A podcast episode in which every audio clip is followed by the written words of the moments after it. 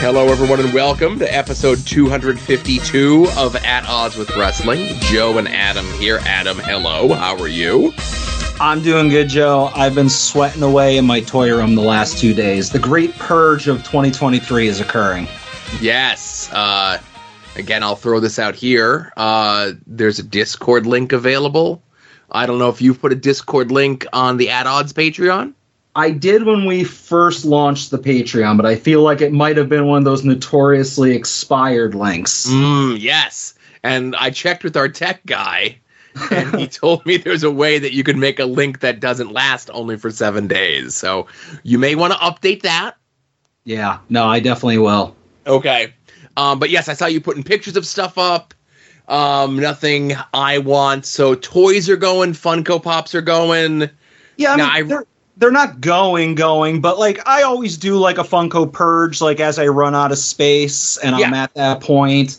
And I'll, I'll tell you, man, the like the wrestling figures, especially when I decided I wasn't going to be a completist with Ultimates. Right. I was like, I, I don't need three versions of one character. Like, I don't need a Jeff Hardy Ultimate. You know, like I, I'm like, let's just keep the the top guys. And I, I, at this point, I've only skimmed like very little off the pile, but I've got a couple sales done already on eBay and a couple here and there. You know, got them out with the old and in with the new.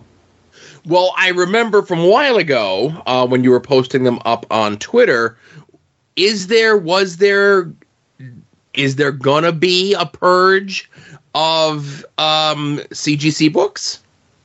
Um, I have sold a couple on eBay already, but nothing key. Like you know, I, I say there. I always say that like if if the notice comes from the mortgage company that I need to like come up with money and then or the house is going, like I have books that I can move that are like big ticket items, but.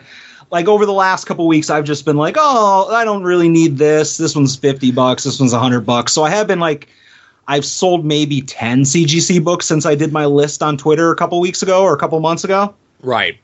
And, uh, you know, it's just mostly to clear space and keep me from having to get an honest living, you know? But uh, it's mostly just the wrestling figures, man, because I could not walk through my toy room. Like, I couldn't even do the Razor Ramon Scott Hall walk sideways. Uh, it was because I was just getting stuff and I was just opening the door, putting them on the floor, and be like, "Oh, I'll sort that later." But there was no place to put it, so uh, I, I'm like, I just got to get rid of stuff. And um, like I said, I'm moving through some of the more in-demand stuff on eBay and in the major group, but it's going to come to the point where I'm just going to have to like take it to like Pandora's box and be like, "Here you go, bend me over, just give me what you'll give me for it," you know? Yeah. Yeah.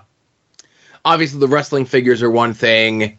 Um, if there's any comic book stuff in there, you know, you always take it to Dave first, see what he gives you. You know. Yeah, yeah. Dave is my go-to for Funkos. I, I texted him earlier today from Comics on the Green. I was like, uh, getting ready for a purge. You interested? He's like, oh, send me a picture. He's usually good with that stuff. Um, the hard thing is wrestling figures around here because our local toy store, like the Vintage Toy Store in Dickson City, his like it- it's a great store. It's a fine store. They have lots and lots of stuff there, but they have a very tiny wrestling section. And their wrestling section is comprised mostly of him going to Walmart, buying every elite that's on the shelf, and then charging 30 bucks for it in store. Uh-huh. And and then like when I say, "Hey, I got all these wrestling figures," he says, "Oh, well, wrestling figures don't do well for me here." Well, that's because you're buying twenty dollar figures and trying to charge thirty for 'em. You know, like people are smart enough to not pay that for a brand new figure. So I'm gonna throw a wild idea out, okay? And this is just something that popped into my head. You tell me what you think, okay? Yeah. I don't like. So the malls around here are dead. If not dead, they're dying, right? hmm Whether it be the Steamtown Mall, which isn't even called the Steamtown Mall, Viewmont Mall, Wyoming Valley Mall. I don't know what the cost would be to do like a pop up kiosk in the middle of the mall. But is is that even like a thing that you would consider like I'm gonna do it I'm gonna get the kiosk. I don't know if they give you the kiosk. I don't know if they give you the space. I don't know if you're just like, okay, I'm renting or leasing this little area here. I'm gonna set up some tables and I'm gonna sell the figures here. Is that even something that could possibly happen? Um, I mean, I'm sure it's possible, but like you have to do the math as far as like let's just say I'm going to use round numbers. Let's say I have a hundred a hundred figures worth a thousand dollars. I'm Okay. just making up numbers there. If I was to buy the kiosk or rent the kiosk, I sell all 100 figures. I make a thousand dollars, but I spend five hundred dollars in rent, and I work whatever cost me. It takes a hundred hours to sell it all. Okay. Or I just say, here, random toy store, here's a thousand dollars worth of figures for four hundred dollars, and then I don't have to work. You know, it's they're just gone in one swoop, and it, it's a painful bath that you take on the sale, Right. but it's just you're just done. You know, and that's kind of what I'm leaning towards because I don't see them as an investment. I see it as I got the fun of buying them. I got the fun of throwing them on the shelf, and now that I'm done with them, I just want them gone. You know, so uh, the flip side would have been like somebody who doesn't buy or doesn't collect but goes to the bars all the time or goes to the casino and they have a good time spending money out for the night and they have nothing to show for it. I spent my money on toys and if I get rid of it even if I'm getting back 30% of the value, I had my fun and now I have a little bit of a rebate. Okay. If any of that makes sense. you It know? does make sense. I, I get where you're coming from. You know, I, I, I would regularly do that sort of thing pre-pandemic with my comic books. Like once a year, I would go through stuff and try to pare down at least one long box worth of stuff Yeah. out of the collection. And then you know the pandemic kind of put a, a, a halt on that. Um, two years ago, I was able, or a year ago rather, I was able to get rid of like three short boxes worth of stuff, or four, whatever it was. And then you know things just accumulate. And like comics is the thing that you know i have a couple figures. I'm nowhere near you or dj or brad or any of the other um folks that purchase toys like this. But this weekend everything is up on the walls. That's you know instead of just in a pile in the office. Yeah. um you know we got to figure things out here the the office is going to need a major remodel here shortly but that's like w- like the fact that everything's up on the wall finally is like a big step Yeah. I wish I, I have no wall space because my toy room is just floor to ceiling shelves. Yeah, on, yeah. on every every single wall. I might do it. I haven't. It's been a long time since I've recorded or taken photos of my toy room. Maybe I'll do a video and release it on Patreon. I you you have a YouTube channel. You put it up on the YouTube. You put it up on the YouTube channel as an unlisted video, Yeah. and then you put the link to it on the Patreon. Yeah, I might do that. I, mean, I got to turn the lights on, get some dusting done, and I'll do that. There you go. All right. Well, let's get to the main show. Enough of our trademark patented banner. oh, I was Right. just going to ask you before you did that. I, Oh. I, I see you were busy this past week without me, and without Todd. Oh yes. Uh, so I recorded the uh, next edition of Conversations with J- with Joe. Uh, young Ed and I sat down and chopped it up uh, for about two hours, and uh, the episode I think is releasing this Sunday. Is that correct? Uh, the thirtieth, whatever day that is. That is Sunday. Yes, so Sunday. Uh, and that's July 30th. Don't be Yes. confused by Twitter. Um, but like I said, Whoever- it was all- Our editor is needs to be fired. Yes, so your social media guy, Tim Sterling, needs to be fired. um, so Ed and I chopped it up. We talked about you know Chikara a little bit, and then just everything else there. Um, and the way things kind of worked out was um, before Ed and I started recording, I reached out to the person who I wanted to have as the next guest. Right, whether I had no idea what they were going to say, and I don't want to give away too too much because I read, I sent them a text and I asked them about being on the podcast. And then they replied to me. And I read that text during the podcast, the, the Patreon show. Then I read their confirmation of agreement to do the show next month. Mm-hmm. Um, yeah, and I, I don't know. It it's a re- it's a wrestler. It's someone who is involved in uh, Chikara and Ashes and stuff like that. And uh, yeah, Excellent. So yeah, Sunday uh, at noon, the post is scheduled to go up on the Patreon, the five dollar tier. So not only will you get to listen to quite possibly the longest podcast featuring Ed ever, Is it Yeah. safe to say? Like, because, you know, Pod Van Dam is usually like a lean 20 minutes. you know, uh, Hayabussy's like maybe 28, you know, when they they throw in some production. Uh, maybe, you know, when he's a guest star on other shows, they go longer, but, you know, Ed's not the not checked in the entire time. So th- this might be the longest like Ed engagement in podcast history. Yeah, and listen, I I I, I love Ed to death. Um, Oh, yeah. and and I know there's a lot of people that may not love Ed, Those people Um, are assholes. and those people are assholes. That's correct. Um, but again, if you have any questions about Ed, or if you want to just like see a little bit of like maybe the real Ed, uh, sign up for the Patreon. And if you don't want to see any of the real Ed, still give us your money. Yeah. if you hate Ed, which again, inconceivable, but if you hate Ed, nothing would spite him more and really rub it in his face if you were to subscribe to our Patreon and just not download his episode. Like, I'll show him. I have access to it, but I'm Yes. not going to listen to it. Yes, That'll show him. that'll show him. Yeah. Now let's get into the podcast. yeah. And now, At Odds with Wrestling presents This Day in Wrestling History. All right, we are going chronologically. Okay. Uh, just because the way that it works sometimes is the way we're going to lay things out. So, this day in wrestling history, 25 years ago, we have our head to head Monday Night Tro versus Monday Night Raw. Uh, sadly, again, as I mentioned last week, none of the NWO late night talk show thing that Bischoff was doing is on the network. And Nobody- Nobody's reached out to you with any kabuki-ish clips? no, no. I think because they're that bad, nobody wants them. Huh. Um, there was very little meat on the bone for this episode of Nitro. Now, this episode of Nitro actually had Goldberg's first ever Nitro like in ring promo in front of a live crowd. He had done pre-tape stuff, you know, backstage, whatever. Um, but he he he's working after defeating Hulk Hogan for the world title. Uh, after not being on the next episode of Nitro, Hmm. uh, this one he lays out the challenge to defend the world title against Brian Adams. Top guy there. All right. Right.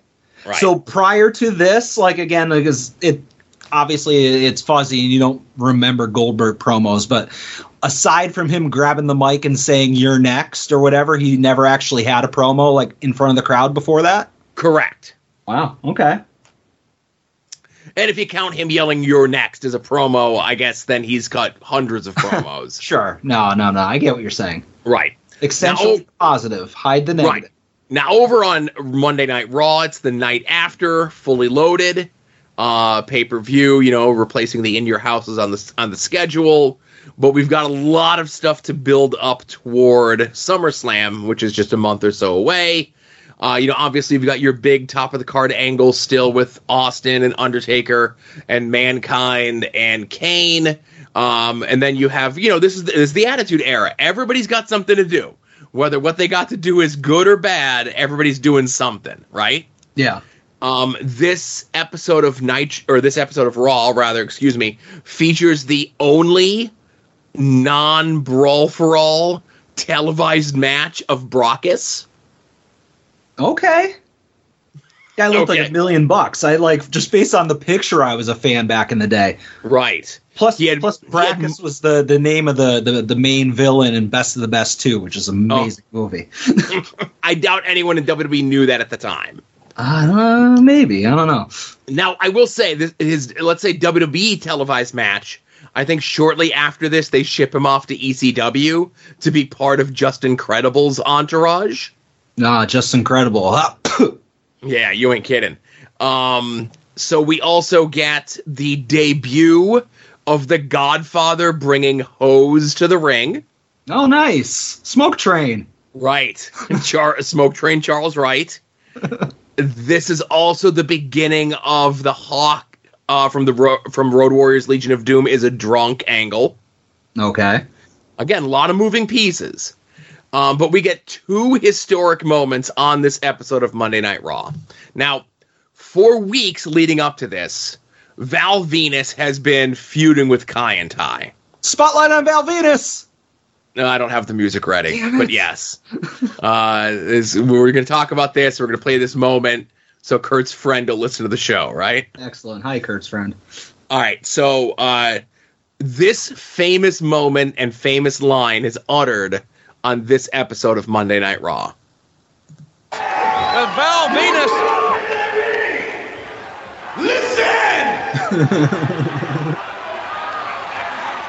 Kaientai's gonna challenge you next week.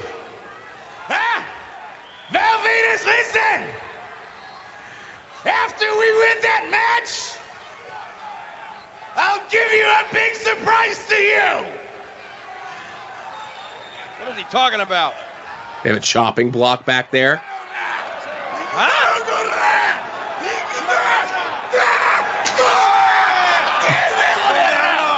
Well, that's a pretty subtle message. Jumpy, jumpy, yo, beep, beep. Well, that- that's not so subtle. Choppy, choppy, Mike. You heard him. Oh. He's gonna try to pull a Lorena Bobbitt. It's so bad, and it's it's it's definitely offensive by 2020 challenge standards. Alan Tonka for a But tag match here next kinda week. funny. and and this is a three week angle that we get you know that we get you know we'll we'll, we'll review them on the following week's episodes of course uh but yeah it's it's a it's a line that people still say to this day i choppy choppy you pee pee and and kind of related but unrelated when Kaientai, you know, were baby faces later on and they did the gimmick where they were dubbed over and then I think Funaki just said indeed. yes That that also lives forever in my head. Don't cancel me, but I find that very funny. well it was it was uh sweet brucey doing the voices so i think it's okay right All right, yeah, that he gets a pass. All right. Now, uh, I mentioned before we, we get the first non Brawl for All match of Brakkus on this episode, but Brawl for All is still ongoing here, Adam. Thank Uh, God. All the first round matches are out of the way. Um, now, this time, some people would say the odds on favorite. Uh, Dr. Death Steve Williams going into the second round is taking on, I don't know, some guy, Bart, something or other. Mhm. Uh, I'm sure this is going to turn out well.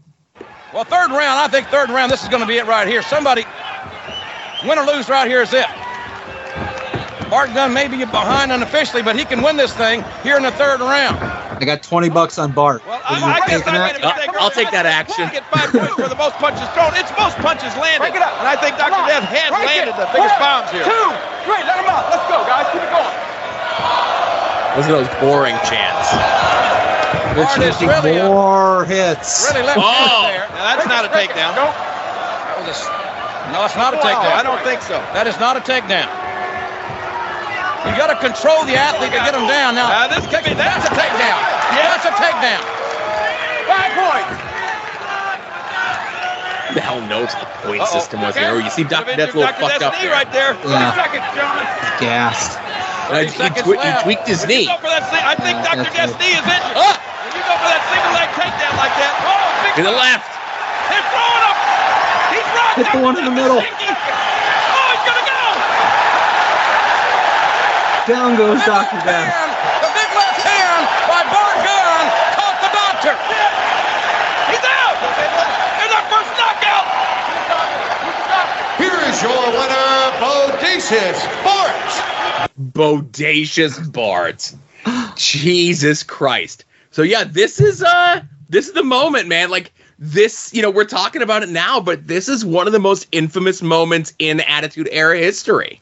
Yeah, now I'm thinking about it. I want uh San Diego Comic Con two pack next year of those two with the boxing gloves. yeah. Uh, you know, they, they talked about it. They did a whole Dark Side of the Ring uh, episode about this last season. Um, you know, it's still to this day a very touchy subject for Jim Ross. And uh, yeah, like I said, it, it, it sucks. Um, you know, obviously the, they whatever the plan was, and like you know, Bob Holly lies about it, and then the story comes out later that like Terry Funk kind of told everyone like, "Eh, I think Bart Gunn's gonna win, you know, yeah. and nobody believed him, and that this match was a curtain sellout because d- did we talk about it on here? We talked about it other places. I forget sometimes, like the perception of Jim Ross, right? Mhm. um, where you know at this point in 1998 and into 99 and even into 2000 you know the internet is percolating and bubbling or whatever it is um, no no we were talking and again we were talking about the discord right um, so jim ross the on-screen character is you know whether he was the voice of WCW, NWA, the voice of Mid South Professional Wrestling, or the voice of this era of WWF. This is how we, the fans, looked at JR. But apparently, being part of talent relations, JR rubbed a lot of people the wrong way, right? Okay. Um, and that's and a lot, whether it was true or not, it was very well known that Dr. Death and Jim Ross were very good friends. Whether or not this was Jim Ross coming in and like, I'm going to p- take my buddy and push him down everyone's throat, and he's going to be like the next contender for Austin. Now, listen, in this era, Jim Ross had a pretty good track record of recommending guys to come into WWF. You know, Steve Austin, Mick Foley, people like that. So, like, all right, Jim Ross got a good track record. But whether it be the boys or whether it be Russo and Ferrara, backstage, Jim Ross rubbed them the wrong way. So when Russo and Ferrara leave WWF a year and a half later and they debut Ferrara as the Oklahoma character to fuck with Jim Ross, like, people are like, what are you doing? Like, this is the guy that everyone likes. You know, this is the voice of our wrestling. He's a good guy, right? What are you doing? And then Russo and Ferrara are like, oh, you don't know what a dick he was to us backstage. And that's right, we don't.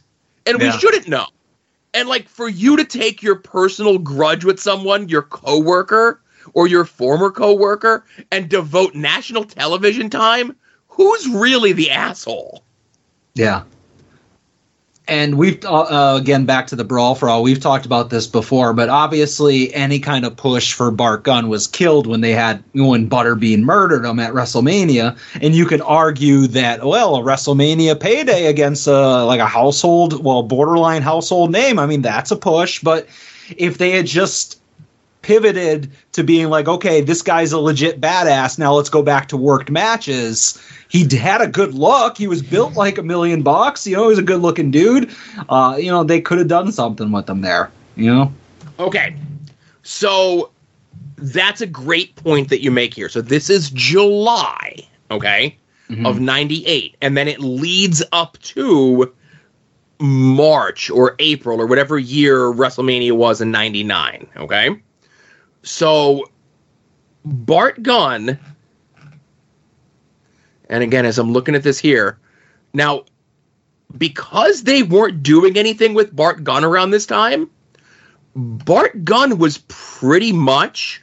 Oh, hang on, I got to get to 98. Excuse me, I'm looking at 99. My apologies. I have his cage match up here, right? not because it's right, but because it's easy. Yeah. Okay, so here's the brawl for all where he beats Dr. Death, okay? Mm-hmm. He wrestles a match on Shotgun. He wrestles a match on Sunday Night Heat. He wrestles another match on Raw. Well, that's He a brawl. goes- Right, a brawl for all match. He goes and wrestles for the NWA tag team titles on an ASW show in North Carolina. All right. He the beats forbidden door. The forbidden door was open in '98. he he beats Bradshaw in the Brawl for All finals the night after SummerSlam. So again, the next time Bart Gunn, and then they send Bart Gunn in November to Japan. Bart Gunn does not wrestle after he wins the Brawl for All. He does like I know they do an angle with him on TV, but he does not wrestle another match on TV until that WrestleMania. I wonder how he was received in Japan. You know, that was a Oh. little bit before my time of being a Japanese wrestling expert. Right. Like, because they had to, you know, obviously a smart fan base, a well, you know, not uh, like they research stuff and they see that the Brawl for All is, you know, more legitimate than the sports entertainment. So they respect tough guys. So I wonder if he got a hero's welcome. He did. Um, he teamed with Johnny Ace, and I think that year he and Johnny Ace and somebody who is a more Japanese wrestling expert than you or I for this period, they won the tag league in all Japan that year. Okay. So he comes back, he does the brawl for all match, and then he goes back and pretty much finishes the rest of his career for like the next like two years in all Japan. Yeah, that And- mean because they they saw it as well. You got beat by Butterbean, so we can't convince people that you're tough anymore. Right, but imagine if they did something in between him beating Bradshaw and him having the, uh, on TV. Um, imagine if they did anything with him, right? Yeah. And you, you you can't say, "Oh, well, we had nothing for you." Well, it, it certainly seems like you had something for somebody. You didn't just do Brawl for All on TV just for shits and giggles. Yeah, whatever your plan was for Steve Williams, who nobody cared about, put Bart Gunn in there, even though nobody cares about him. You know, Right. Anyway. Whatever. Yeah. Uh, all right. So, also on this day in wrestling history, uh, 21 years ago, yes, that's me, made of dust. uh, Ring of Honor held the event crowning a champion from the Murphy Rec Center in lovely South Philadelphia. Um, I'll be honest with you, a mostly uh, forgettable show. Uh, the, the the Texas Academy kids, Michael Shane, Paul London, are still driving up for bookings. Um, there's an AJ Styles versus Adam Jacobs versus a, uh, De- a David Young uh, three way match for the NWA X Division title. Okay. Uh, but the main event in and Adam, you tell your tale of being in Matt Tremont's sweatbox last summer to watch the Daniel Garcia Garcia Wheeler Yuta Iron Man match. Okay yeah. Uh, goes an hour. I will put my experience being in the South Philly sweat box of the Murphy Rec Center in 2002 for the hour long Iron Man match of Low Ki versus Christopher Daniels versus Doug Williams versus Spanky. And the match has special rules because there's more than two people in this Iron Man match. Every time you get a pinfall, you lose you get if you pin someone or submit them you get two points. Okay. if you yourself are pinned or submitted you lose one point. Okay? Okay. so in the course of this match christopher daniels pins Low Ki. Loki pins doug williams and spanky. So Low Ki ends up getting Three or th- He ends up with three points. three, and then loses one. Well, he gets four, loses one, so he's at three. Christopher Daniels gets two points. Low Ki wins the title, but Christopher Daniels pinned Low Ki, so he has stakes and claims to be the first contender for Low Ki's title. That's not complicated at all. Not at all. Yeah. Um, this is a show that is sold pretty much on this one match. It's a really good match. Um, but Ring of Honor is still trying to figure itself out here on their, I think, fourth show ever. So, Yeah. Well, let me ask you this: as far as the I uh, the uh, Jerry's Television uh, 100 versus this, uh, did that South Philly arena have public bathrooms? hmm. Or I mean, bathrooms that the the people in attendance could use. Yes, yes, they did. All right. Well, that's already a better venue than the Tremont School. Did they have porta potties outside? No, your options were to know somebody like Kevin Ford did and ask to go back to the locker room, or to just pee like out like behind somebody's car. Hmm. So that was another one of my issues. Let's call it a push. All right, fair enough. Uh, so also on this day, 20 years ago, uh, World Wrestling Entertainment held their Vengeance pay per view. Uh, this was deep in the throes of the brand split.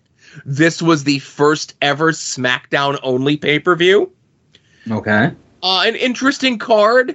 Um, I, I'm sure, like, if you watch the whole thing and you were following SmackDown at this point, you know, it would be a, a fun time. But, like, You get a Brucey cameo in the APA Barroom Invitational Brawl. Uh, you get Cena's first like uh, touch to the main event as he gets to wrestle the Undertaker. Uh, you get Vince McMahon versus Zach Zach Gowen that they had to pivot because all the Mr. America stuff blew up in their face.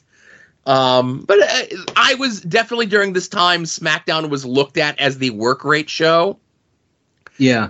And you know, if and when we come up to one of the Raw pay per views during this era, you'll definitely see why. and this was when John Cena was doing the rapper gimmick, and he was he was uh like at, at like Undertaker's grave in a cemetery and shit like that, right? Yeah, yeah. I didn't pull any of those clips because they're like all really weirdly homophobic, and like Yeah. even I have a line, you know.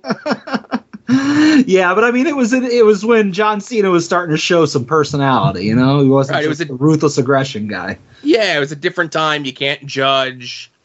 I'm just not playing him. you know. Yeah, yeah, yeah. Um, but in happier news, Adam, uh, on this day 17 years ago, uh, as I'm remembering, it's time for another installment of Paparazzi Productions. Yes.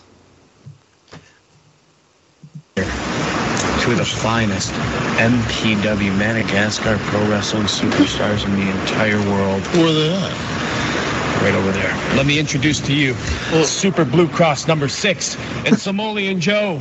Dude, they look like crackheads. They're the athletes, the likes of which you've never seen, my friend. Are you ready? Let's get this started, man. Oh, there's a, Super Blue Cross number six at my side. Now watch this, Kevin, okay? Oh, I remember how this goes. This is so uh, awesome. I call this the Alex Special number two. I learned it in Mexico. Good stuff. Good stuff. Oh, got it? Yeah, I got it. Kevin, your turn. Uh,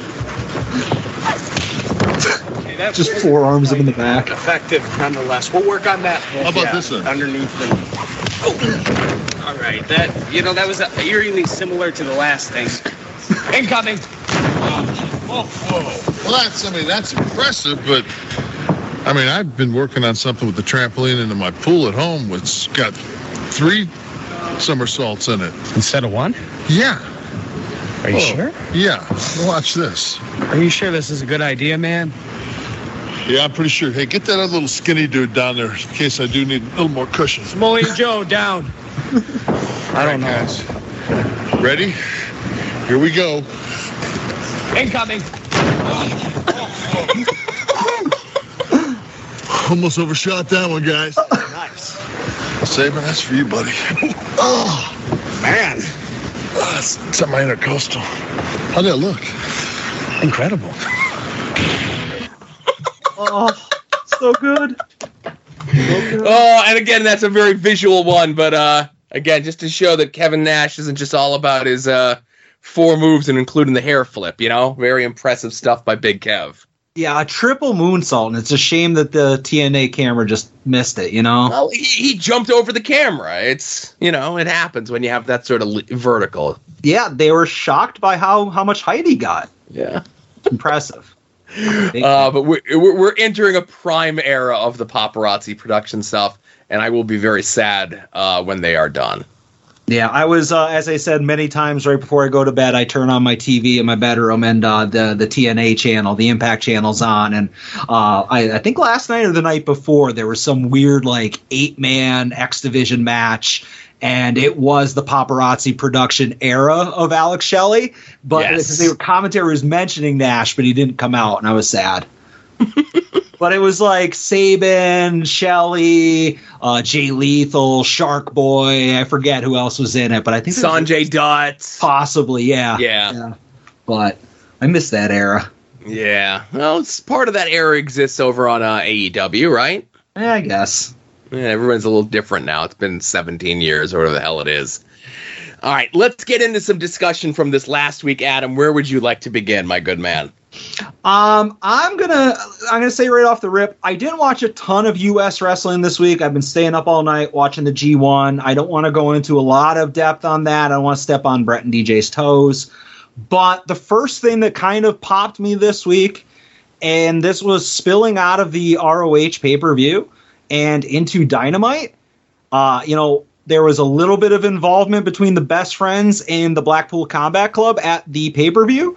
And then on Dynamite, we got Orange Cassidy versus AR Fox. And after the match, obviously AR Fox doing his heel turn. At that point, just kind of starting it. Uh, we got the payoff later on in the show. But, you know, Orange Cassidy gets, you know, knocked out or hit by AR Fox. You know, we think, okay, we're going to commercial. And then, holy shit, Orange Cassidy is getting jumped by Jon Moxley. And for a second there, I was like, oh, oh, this this is cool and this is bad for OC. And then I was like, we're gonna get Orange Cassidy versus motherfucking Jon Moxley, and I am both super excited but also terrified, and uh, like I'm really excited for that. And it's just it's awesome that when some of your favorites are working a program with each other, that's always cool. But it's also exciting that we're gonna get to see. I don't want to say two different styles, but two different styles, and the fact that OC usually has the comedy wrestling, and Moxley usually has the I'm going to kill you hardcore wrestling.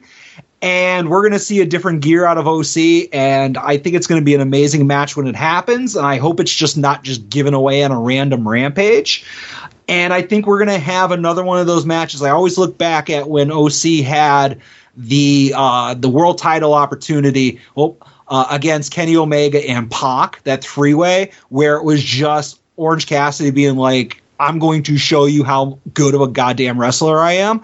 I think we're going to get that when we do get Orange Cassidy versus Mox. And I'm I'm looking forward to it. I also just hope that that's not the end of OC and his All Atlantic, Mid Atlantic belt. You know? Yeah, this is in my notes too. Um, you know, I, I love OC. Um, you never know where guys are going to end up after things, and obviously after the feud with the elite it looks like they're kind of pushing the rest of the best friends kind of up to do something with the blackpool combat club. And sure you can kind of look at it as a lower card program. Uh, trent and chuck are not on the level of they might be eh, a little bit below the level of even wheeler yuta at this point just by association. But the money matches either listen, we're gonna get a we're gonna get a multi-man match between these six guys. We're probably gonna get an Orange Cassidy versus Claudio match on TV at some point. Okay, yeah, that's gonna be badass. Oh, 100 percent. I wouldn't be surprised. And again, I know uh, we we we try to do, stay positive. We want to talk about the negatives in the world of professional wrestling from this last week. We could have been here all day into Friday or Saturday, depending on what shirt you're wearing. um, Oh, and trust but, me, I'll get into the negatives on my next point. all right, but uh, I wouldn't be surprised if Orange Cassidy versus Jon Moxley is the match for either the Wembley show, um, and I forget which one is All In and All Out. I forget which is which. All uh, In is the Wembley because that's the the returning show from pre AEW. Okay. So whether it be all in or all out, I wouldn't be surprised if we get OC against Moxley on that. You know, that's a big enough of a match and it's crazy that we live in a world and it's awesome that we live in a world that Orange Cassidy is at the same level uh, as a Jon Moxley. And uh, I got a big smile on my face as I'm talking about it, you know? Yeah, no, it's awesome. And it's, I said many times before, I'm not as invested because obviously you know Orange Cassidy and I'm just a mark. But like when AEW started not many years ago, what like three years ago, Orange Cassidy wasn't getting televised entrances. You know, he was just a guy at ringside, sometimes in the crowd or in the back, the the bath background of a, a, a, best friends promo, you know, and uh, the way that they've built him up and he's built himself up with this. Like, what did they say? Twenty-seven defenses of the title, uh, like super impressive and well deserved, for sure. All right, what do you got? Uh, well, like I said, I had that. Um, you know, you mentioned um, about Eddie doing great stuff over in Japan, uh, where they'd be having great matches, uh, going to the Ribera Steakhouse, uh, getting the Mark picture picture with Kenta Kobashi as I started to talk like Eddie a little bit there. um, the fact that Eddie is getting a chance to live his best life for a month and a half um, before he has to come back to the United States and I've seen some of the matches that they have scheduled for him at the end of August. Let's just say maybe the middle of September will turn around for Eddie. Holla. Mm. Um, but Uh, let's talk about Collision. Uh, my favorite part of Collision this past week was Christian. Uh, Christian coming out and cutting that promo on Punk, being in the main event, teaming with Ricky Starks. Um, Christian is one of the best legends that they signed um, of any sort of whatever you want to call them, WWF cast off or whatever. But every time Christian is on TV, he delivers. Uh, I mentioned the promo when he comes out holding the TNT title and he chastises Punk for claiming to be a champion of a belt he didn't even win. It's a great bit. oh, what a scumbag! He's the best.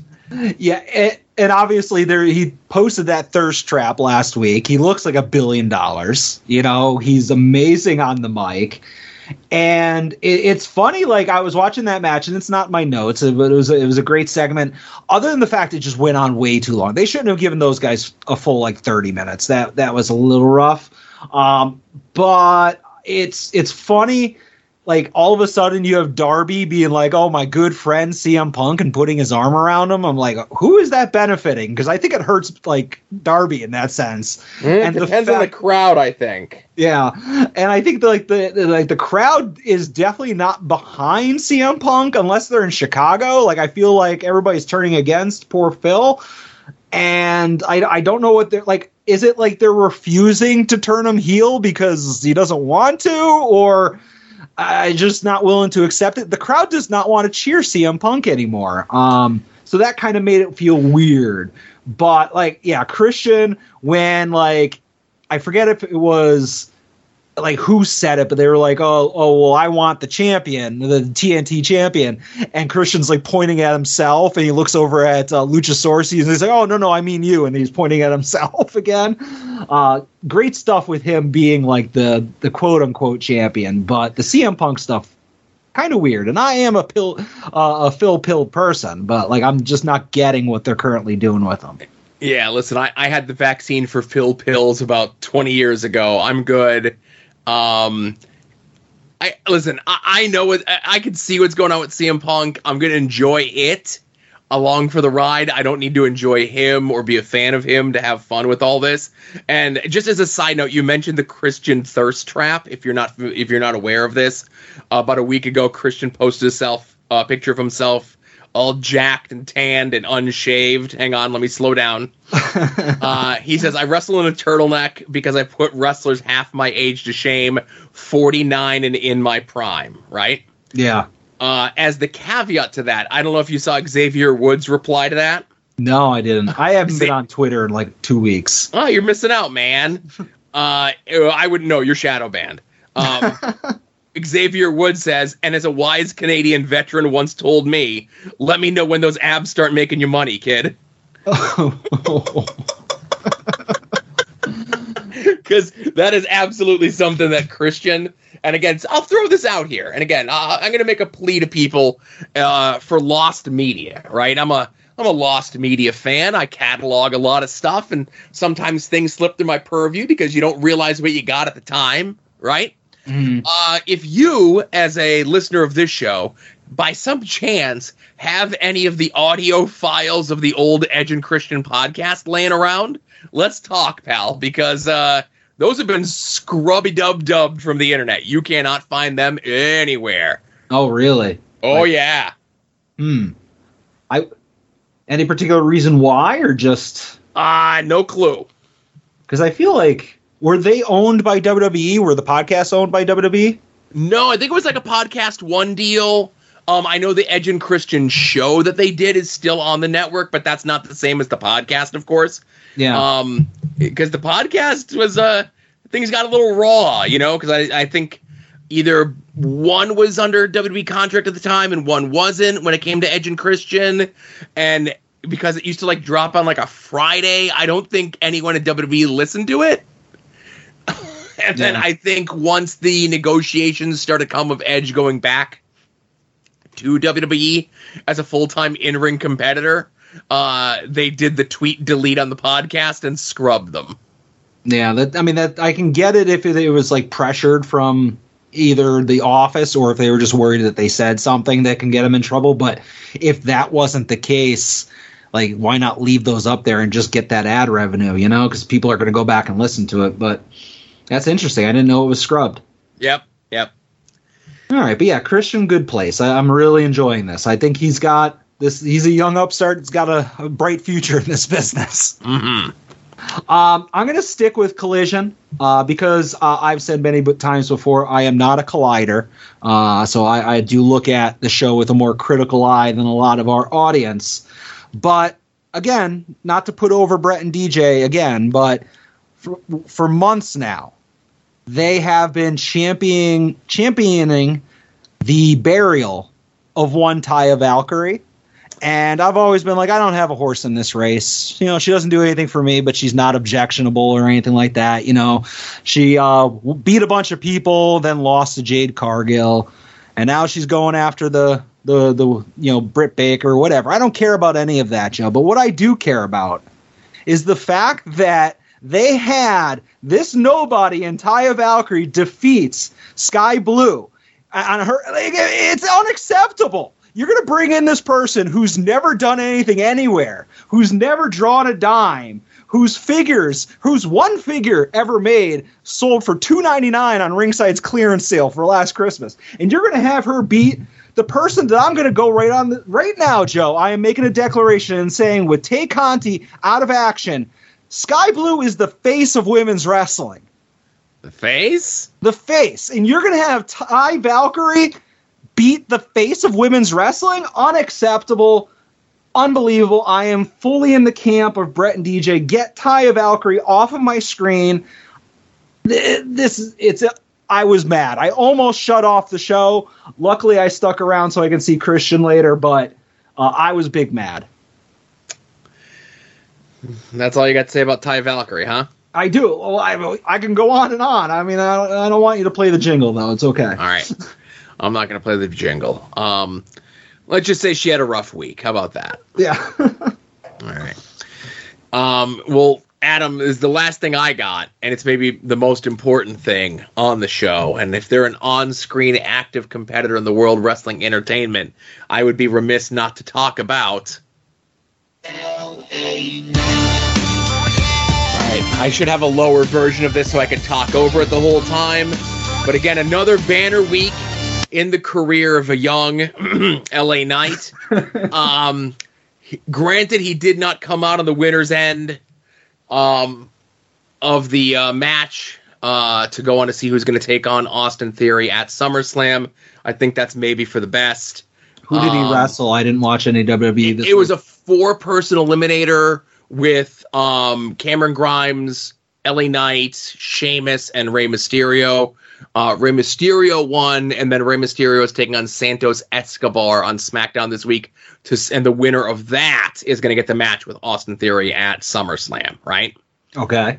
Now, um again it stinks and the groundswell of social media fandom of la knight has just been growing and growing and growing and i will admit here on this podcast it has even surpassed me right there are people who are much more obsessed with the la knight stuff than i will ever be right and How i'm that? now How is that possible?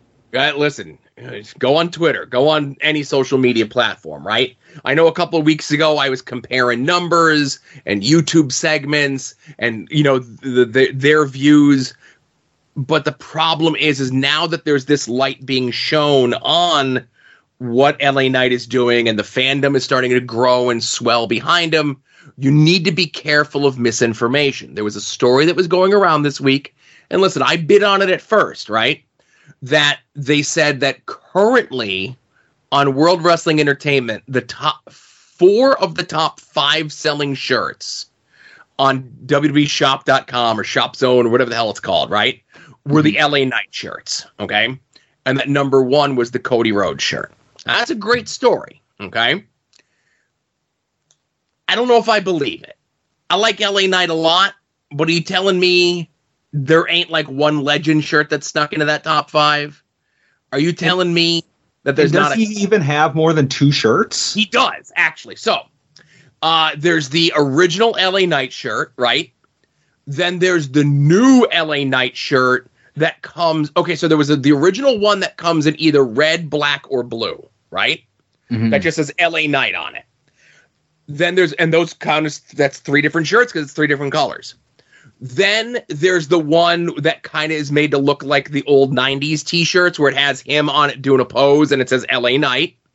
Then there's the one that says yeah, and that comes in either yellow or red. So he technically has six shirts on WWEshop.com. Gotcha. Um, so are you okay? I'll, I'll give you Cody's number one, right? Cody's got more than one shirt. Are you telling me there's not a Roman Reigns shirt that's in that top five? Sammy, Kevin Owens, Usos. One line shirt, Yeah. uh, you know, an Uso shirt, a Sammy or Kevin shirt, or something like that, or even like, like I said, a Legend shirt. So Yeah, I don't buy it. I'd love, believe me, I'd love to buy it. I, I'd love to believe that this is a true story, but I think because he's getting what he is, the attention that he is, you're going to like. And there was so there was another story that went around that the headline just read: L.A. Knight being depushed because he doesn't play politics the right way. He rubbed people wrong backstage and so on and so forth. And there's news sites that are putting that out as a story today, and that's the headline. And if you read the story, it's them recounting his previous stint in WWE, specifically NXT, and why he was let go from there. Yeah, they're they're reading into a current storyline result, basing it on like past things. You know. right and uh, if you and again if you're an la knight if you're if you're drinking the la nyquil like me right? Cl- click the links read the full story. Let's not work ourselves into a shoot. I'm already there. Mm-hmm.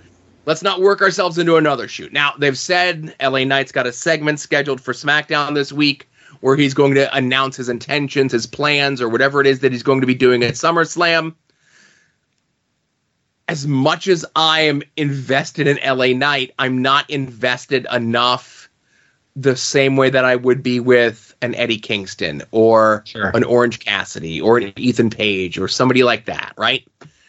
Yeah, because it's like this this LA Knight thing started as a bit and it became enjoyable. You know, it's There you uh, go. ver- versus like people that you legitimately like are friends with. You know. Yeah, and I brought a lot of people along with us, and then I saw the the movement become a much bigger thing, and you know, obviously the same kind of holds true for Eddie and OC and stuff like that. But, um, you know, But those aren't with a wink. You know, LA Knight was kind of with a wink. Yeah, At- but at I'm, I'm on board. I'm a Sure, I'm a fan, first. but Yeah. you know, it's not the same. It's a little Yeah. different, and I'm not. I, I want you to. So, and I also want you to know that I'm not walking anything back. I'm still a fan. I'm still gonna yeah. I'm still gonna retweet the stuff Friday night. I'm gonna push all the clips and everything else like that out. But I'm not get. I, I don't want to work myself up that like, oh, this big great thing is gonna happen, and he's gonna come out and announce that he's the host of SummerSlam, right? Ugh, yeah. You you know what I mean? Because I think what, no matter what he does, as long as he's actually on SummerSlam, whether it be a match or a promo or he's throughout the card or whatever it is, that's great. I can't be upset if it's just the host, or I can't be upset of like, well, he comes out and then like the Undertaker returns and the Undertaker squash them again, right? Yeah.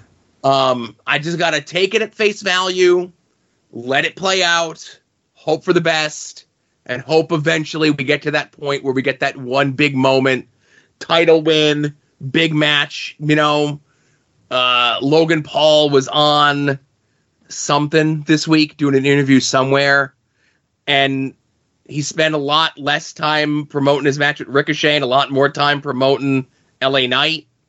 So again, you know, it's things are coming, but let's let's be patient. How about that? Let's be patient. Yeah. Uh, and it just kind of off topic, but it you mentioned LA Knight wrestling in that four way match against like Rey Mysterio and somebody else, and uh, but uh, goddamn Cameron Grimes, like I obviously I don't watch WWE programming anymore, but I saw the fact that they brought back Cameron Grimes in the last like month or so. I think during the draft, and he's just like a guy.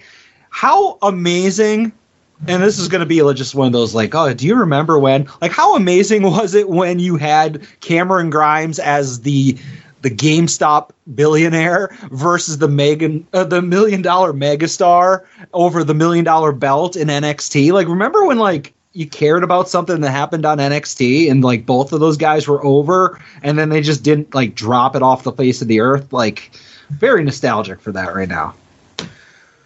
Well, his his uh, debut feud on SmackDown was against Baron Corbin, and he did send Baron Corbin back to uh, NXT. So you know it all it's all cyclical, right? Yeah, but like he does he doesn't even have like the hat anymore, like the long beard, and he's not rich, and like he doesn't say to the moon anymore. Yeah. So they just Uh, stripped him down. He's just a dude. He's basically what he was in Impact or Global Force Uh-huh. when he was teaming with Myers.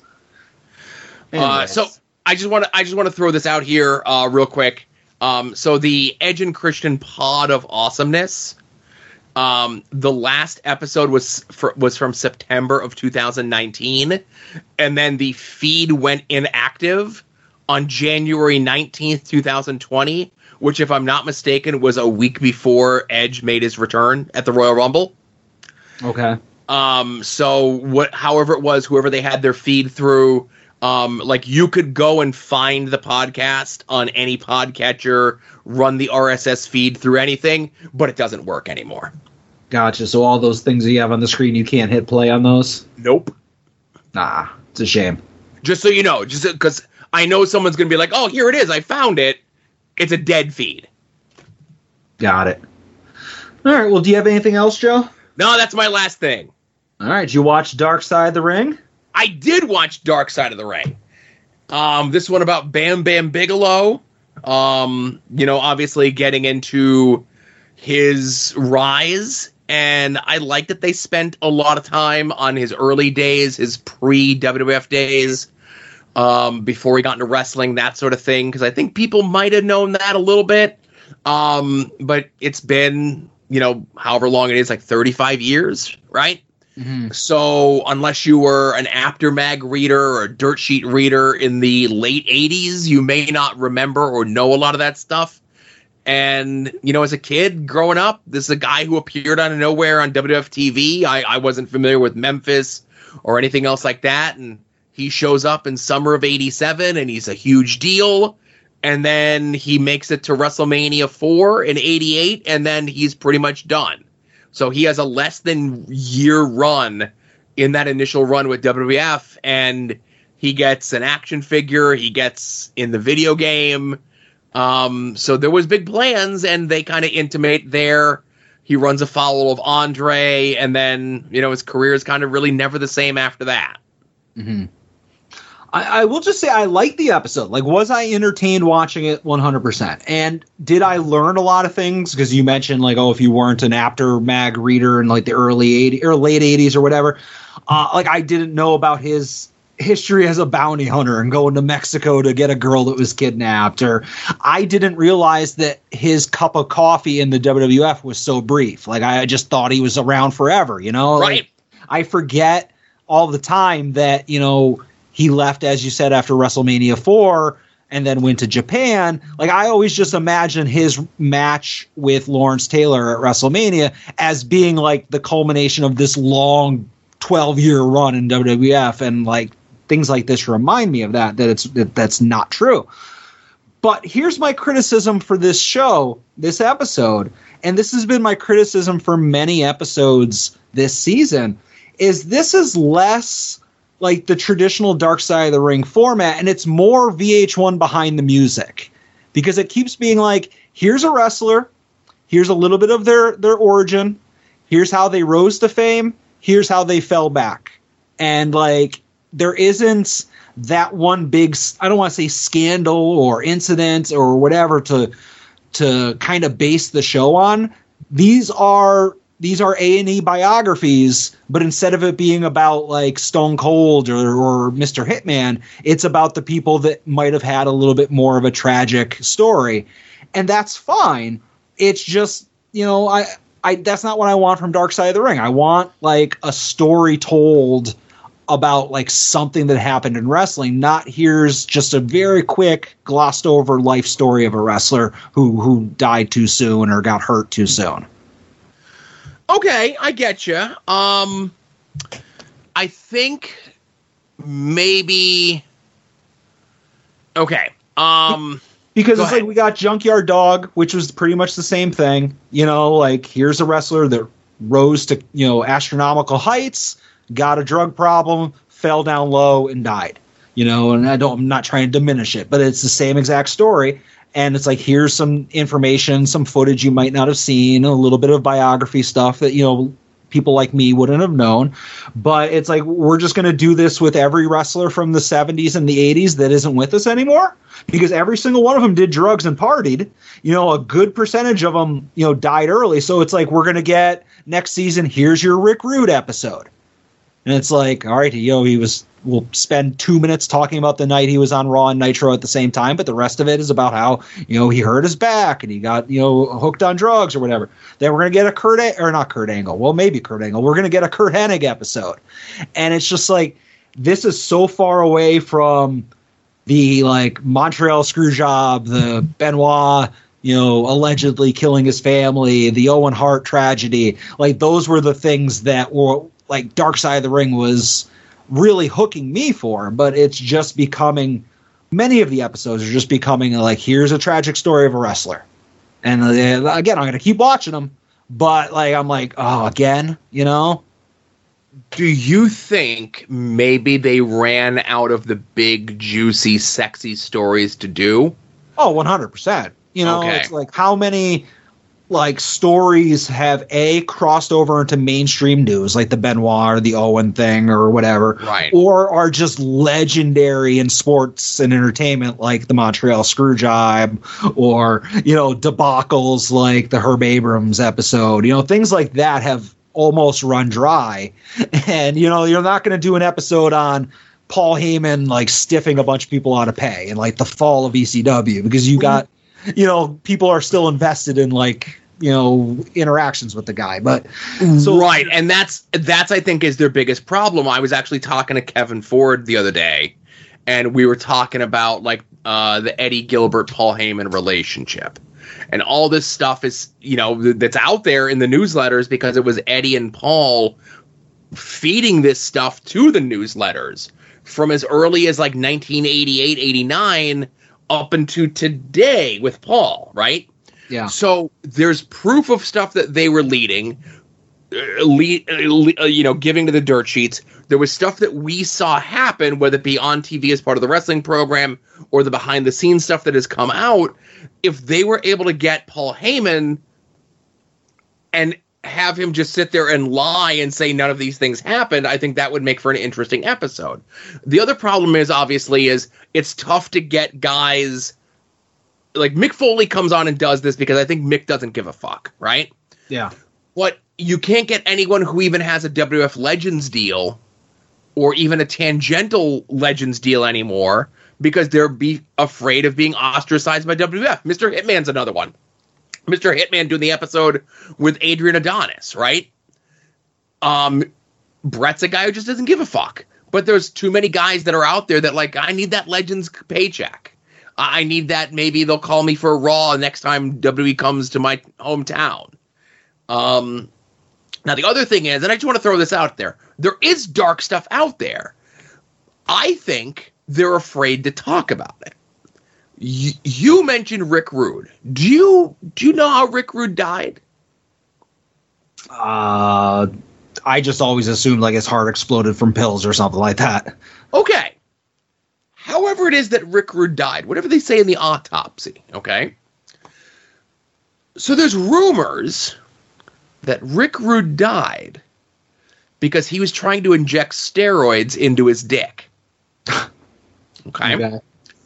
If they do a Dark Side of the Ring episode about Rick Rude, and that's the only thing they talk about for the 44 minutes, we're back in business.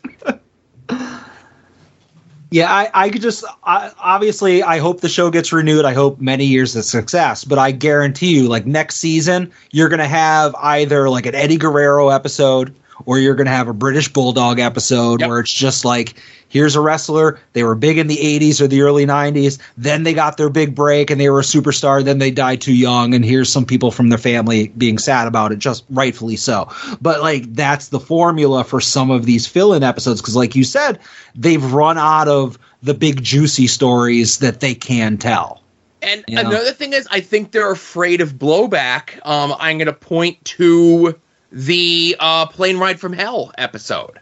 Yeah. where all the fallout from that and Tommy Dreamer has to issue an apology and then Ric Flair gets his like 11th soft canceling um Lasted and like two months, if that. yeah yeah so I think maybe they're a little gun shy on going that far with people that are still alive of really getting into the juicy dirty you know stuff where the law was involved stuff Yeah, like I'm trying to think of like other stories or even more modern stories that they can tell. Like, and the first thing that pops into my head, it would never get told because of what you said, people not wanting to burn bridges or anything like that. But Yeah. like doing something about the speaking out movement and how many wrestlers rightfully got burned and how like indies keep wanting to book these people and it, like like that kind of stuff like would make a great episode that would be unique to a lot of the other episodes. But it's like a you're never going to get these people that have allegations about them to, to show up and defend them.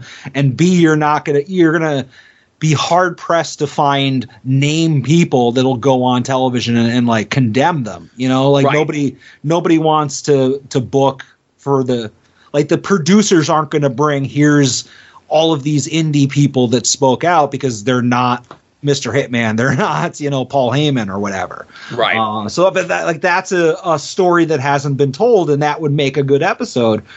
But like as you said, we're just going to get here's another wrestler died too early. You know, yeah I don't know. Like I said, I enjoy the episode. Long story short, I really like Taz on there. Taz is the man, obviously. Him telling the story about the trap door uh, Yeah. for the ECW trap door. I thought that was great. And Bam Bam, you know, he had his issues, but like otherwise, he seemed like a lovely person. Everybody had nice things to say about him. Nobody talked about him being like a hitting a women or, or anything like that. You know, just he let drugs get the best of him. I, it was a good episode, but again, I, I I just hope they don't keep doing this formula. I'm afraid they are going to be Yeah. But again, let's hope you know we start off season four, season five, whatever the next season is, or but talking about Rick Rude's dick, right? Now, it do you inject the steroids into the dick because it's a better injection point and it like it's more effective across your body, or does it just make your dick bigger? See, these are questions that Dark Side of the Ring needs to answer. This is true. All right, Get I take back everything I said. Yeah, get a doctor on there. Let's investigate. Let's you know see if this is true. Um, you know, let let's go old school. Uh, Donahue, Geraldo, Morton Downey Jr. style. Let's ambush people. It's like, oh, we're gonna talk about a nice, fun piece about Rick Rude, and then we get the wife in the chair, and we're like, so we understand your husband injected steroids into his dick. Do you care to comment? Let's go. Yeah, because I feel Joe that steroids are the next logical progression. I usually have this ready for the plugs, but I need anabolic steroids from this doctor right now. anabolic steroids is a logical next step. Not next step. I apologize. I screwed that up, but ah, Uh, so hey, there's no pay per view this weekend, uh, so it's homework time. Correct. And I, I believe you have a retraction slash apology to make. That's right. I'd like to apologize to my wife Nancy uh, for the Jessica Hahn uh, hot tub incident. It was stupid, uh, and it'll never happen again. And please don't make light of this. Um, or if you listen to our Patreon episode talking about shutter speed, I said that the next thing that we are going to be watching was an episode of WCW Saturday Night. So the way that WCW was taping Saturday night, Saturday night at these times is they would do a live Nitro, they would do a Thunder that would tape and air like they so Monday was Nitro, Tuesday they would tape Thunder, and they would air that Thunder on Thursday. Then the next day on a Wednesday, they would tape two episodes of WCW Saturday Night. One that would air that Saturday and the one that would air the following Saturday. So Saturday night was on like a two week rotating schedule. I looked at the wrong week, so we're not going to watch WCW Saturday night this week. The one that I mentioned we will watch, but in chronological airing order, we're up to the February 7th, 2000 episode of Monday Nitro. Okay. And our card looks like, and again, I know it's going to sound very familiar. Nor- Norman Smiley taking on Evan Karagias. All right, three count. I like it. The Wall taking on Booker, and again, bear in mind he's not Booker T anymore because right he lost the T. Uh, a shoot fight rules match as Tank Abbott takes on the Barbarian. Oh, like brawl for all. Yes, uh, an I Quit match of David Flair versus Terry Funk. I hear good things about Flair versus Funk. I, Mm, people well, talk no, about that. I have a feeling this ain't going to be the same, right. Uh, Stevie Ray taking on Disco Inferno. Uh, for the hardcore title, Bam Bam Bigelow is taking on uh, Brian Snugs of the Snug Boys. uh, Billy Kidman is taking on the Demon. I'm sure the Demon will continue his winning ways. and will Torrie Wilson be there? I don't know that much that far. Um, and then the main event for the world title is Sid defending the title against Scott Hall. So we got a marquee match of two stars in the main event. The rest of the show, I don't know what to tell you. Um, I've never seen this show in my entire life. Um, I don't know what it exists like on the network. Who knows if it's up there in full? Um, I think there's something up with Dropbox where like you have to ask for permission to the files now. Um, I will grant you permission to the file as as I get the notifications to do so. Uh, if you're in the Discord, I'll post the link to the Dropbox thing in the Discord as well. Probably the easiest way to get all that stuff out to folks, right? Yeah. Yeah, I've noticed that when I post the stuff into the Patreon, it used to just have the video in Yeah. the listing. Now it's like a link to Dropbox, and uh, it Yeah. works for me, no problem. But I know Kevin Hellion said he was having issues. So Yeah, yeah, yeah. I gotta, I gotta. Like I said, there- there's something up on something changed with the preferences on Dropbox. I'm not sure if I could figure it out. That might be above my purview. Um, we got to get our tech people on this. Yeah, I, our tech guy fixed our Discord problem. I think our tech guy could fix our uh, Dropbox problem too, right? Yeah, absolutely. All right, All right. Hey, let's get into some voicemails, huh? let's do it. Hey, it's the uh, it's the real Buff Bagwell calling back in Oh, uh, to my uh, to Wrestling with the Odds, my favorite gambling podcast with you know Alvin and Josh. All right. Love listening every week and hearing you guys predict the winners. um, I just wanted to set the str- record straight. Again, I'm the real, the shoot Buff Bagwell. Um, on all this, all this hubbub about my arrest recently. Uh, see, I was out, uh, I was jogging, you know, lifting weights and doing all that at the same time. And I heard a commotion and there was an old lady up in a tree with a, with a puppy. And she was like, Buff, Buff, save me. And I was like, you got it, lady. And so I was up there and then the cops showed up to, in the, the fire department and, but by the time they set up, I was already done. And as I was climbing down, the, the police officer's like, hey, you're the stuff, aren't you? And I'm like, I sure am. And they were like, hey, uh, you, you got arrested for a DUI like 10 years ago. And I'm like, I sure did, officer, and I did my time. And they're like, no, you didn't. I was like, you got me. So, uh, so I told them I would come in and meet with them, and I sure did. And I, uh, signed a few autographs and, you know, no, no biggie.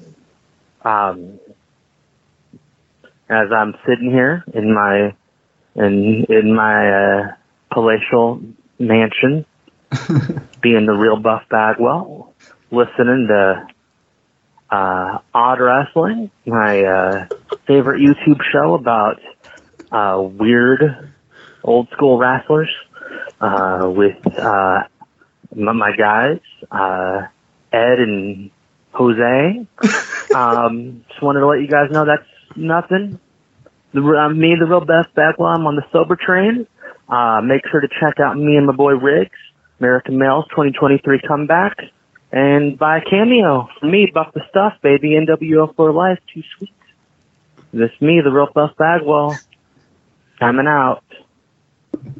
When the fuck do I get paid for this thing? Again, I am honored that the real Buff Bagwell called our show twice, and he sounds like a very loyal listener. eh, Or my name isn't Alvin. I swear, like I, I stand by that statement. I, I was going to say he sounded actually very coherent. Um, Yeah. So I, I guess this week it had come out that Buff uh, was arrested uh, two weeks ago um, for an incident of driving under the influence of drugs and speeding. Um, and whoever runs Buff's social media, I don't know who it is because they have me blocked, um, did state that they wanted to clarify that they are currently 11 months sober. Uh, I see there's news out there that I had to spend time in jail for a DUI, but the original offense. Okay, so but this was from the original offense years ago. I did get a recent sanction. I think that means citation because I didn't document a recent trip out of state properly. Yeah, I mean, everybody knows, Joe. Sometimes you go to jail and you get out, and then like a couple years later, they're like, "Oh, our bad. You were supposed to have like another week," and then you go back and you do it. It's like a t- you're just like a checkup type of deal. Everybody does that. I I like to think and hope that Buff actually is getting his life together and that things are going okay. Um I don't think they are, but I, I hope that they are. Well, uh, again, I'm willing to take what he just said on our voicemail at face value, and everything seems on the up and up. Mm-hmm. For sure. Thank you for the call, Buff. You're still the stuff, and uh, you're always NWO for life. Yeah, is Judy Bagwell still alive? No, she passed earlier Oh. this year. Oh, my condolences, Buff. All right, next call. Hey guys, it's Ben. And what a week in the world of. I'm not going to do this anymore. You know what's going Oh, on here. Okay, so here's this week's question: If you were recasting Jaws now, who do you have play the big three? Uh, I got Michael B. Jordan as Brody. I got Steven Yeun as Hooper, and I got Michael Shannon as Quint. All right, I'll hang up and listen. Thanks. Bye. I saw this discussion in our award-winning Discord That's earlier right. this week, and Joe, I have to recuse myself because I've never seen Jaws. Holy shit. I, I went on the Jaws ride in Universal back when that was a thing. Did that a couple times, but I've Did you propose to someone when the shark jumps out of the water? Well, I was probably like I think as my oldest, maybe fourteen or fifteen. So no, that was a negative. Uh, I have my picture in front of the big shark that they had hanging, but I've never seen the original nor any of the sequels. So I, I, I can't I can't participate in this one. Mm-hmm. What do you I got? say you should watch Jaw- the first Jaws, um, and you shouldn't watch any of the other ones, but you should definitely look at a picture of the house that Michael Caine bought with his paycheck for Jaws 4. okay, Okay. it's a big Uh, one. Yeah, it's a big house. Um, so uh, I saw, you know, I like Ben's choices. Um, I saw some of the other people make some of their choices. I'm gonna go a little stunt casting here, okay? hmm Because I wanted to say above the title, WWE Films presents the New Day in Jaws. I was Big E, Xavier Woods, Kofi Kingston. There you go. There's your movie.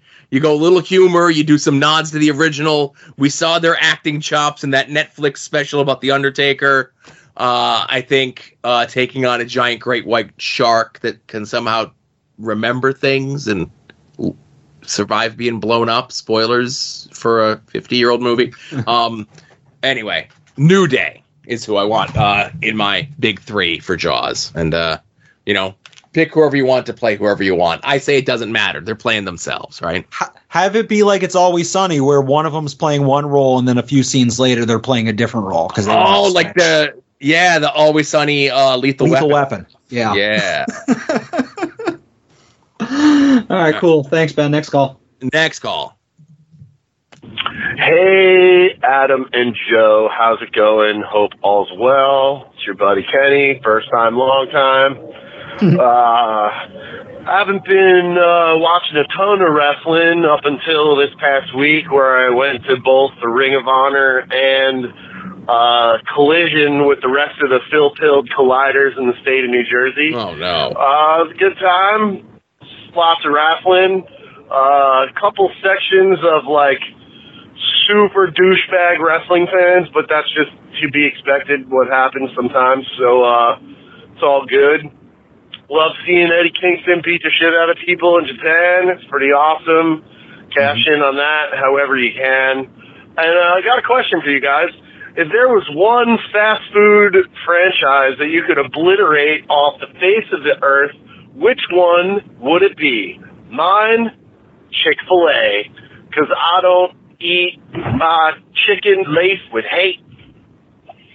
Get it wrecked, bot. Uh, yeah, that's a that's a really good answer. Fuck Chick Fil A. Um, now I'm not sure if you're aware of this, Adam and Kenny. Thank you for your call, by the way. Um, over the last several months, uh, Chick Fil A has definitely made some strides. Um, you know, at least publicly, in regards to maybe whatever their history or whatever may have been regarding our, uh, you know, LGBTQ plus type friends and listeners and just people in general. Um, and I, I did see online that they have gone woke and they are now broke. oh um, So I'm not really sure your feelings in regards to that. Um, now I will say um, this is maybe the most controversial opinion, and uh, I'm sure I will get hate mail in regards to this, hate voicemail, uh, whatever. But the one that I would get rid of, Taco Bell. Fuck Taco Bell.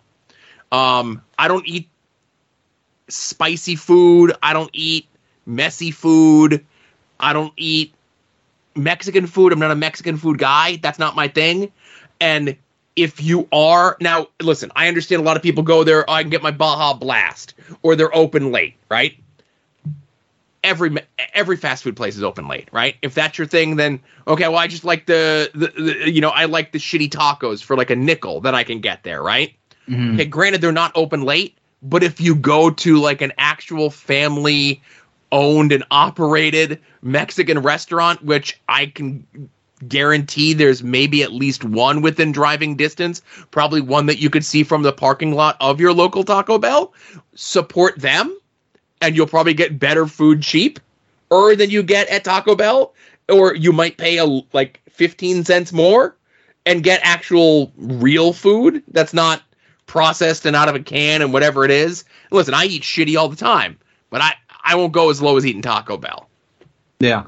Um, like you mentioned, uh, Chick Fil A, you know, they're now woke and they're making steps in the right direction. And, Yeah. and you're you're still closed on Sundays in observance of some silly little practice from five thousand years ago. So eh, they're they're not they're not modern enough yet. Uh, but I will say, if we're going to take the corporate hierarchy and corporate mentality away from it and just based it on the food uh obliterate all arby's because just a photograph of something from arby's makes me want to like dry heave.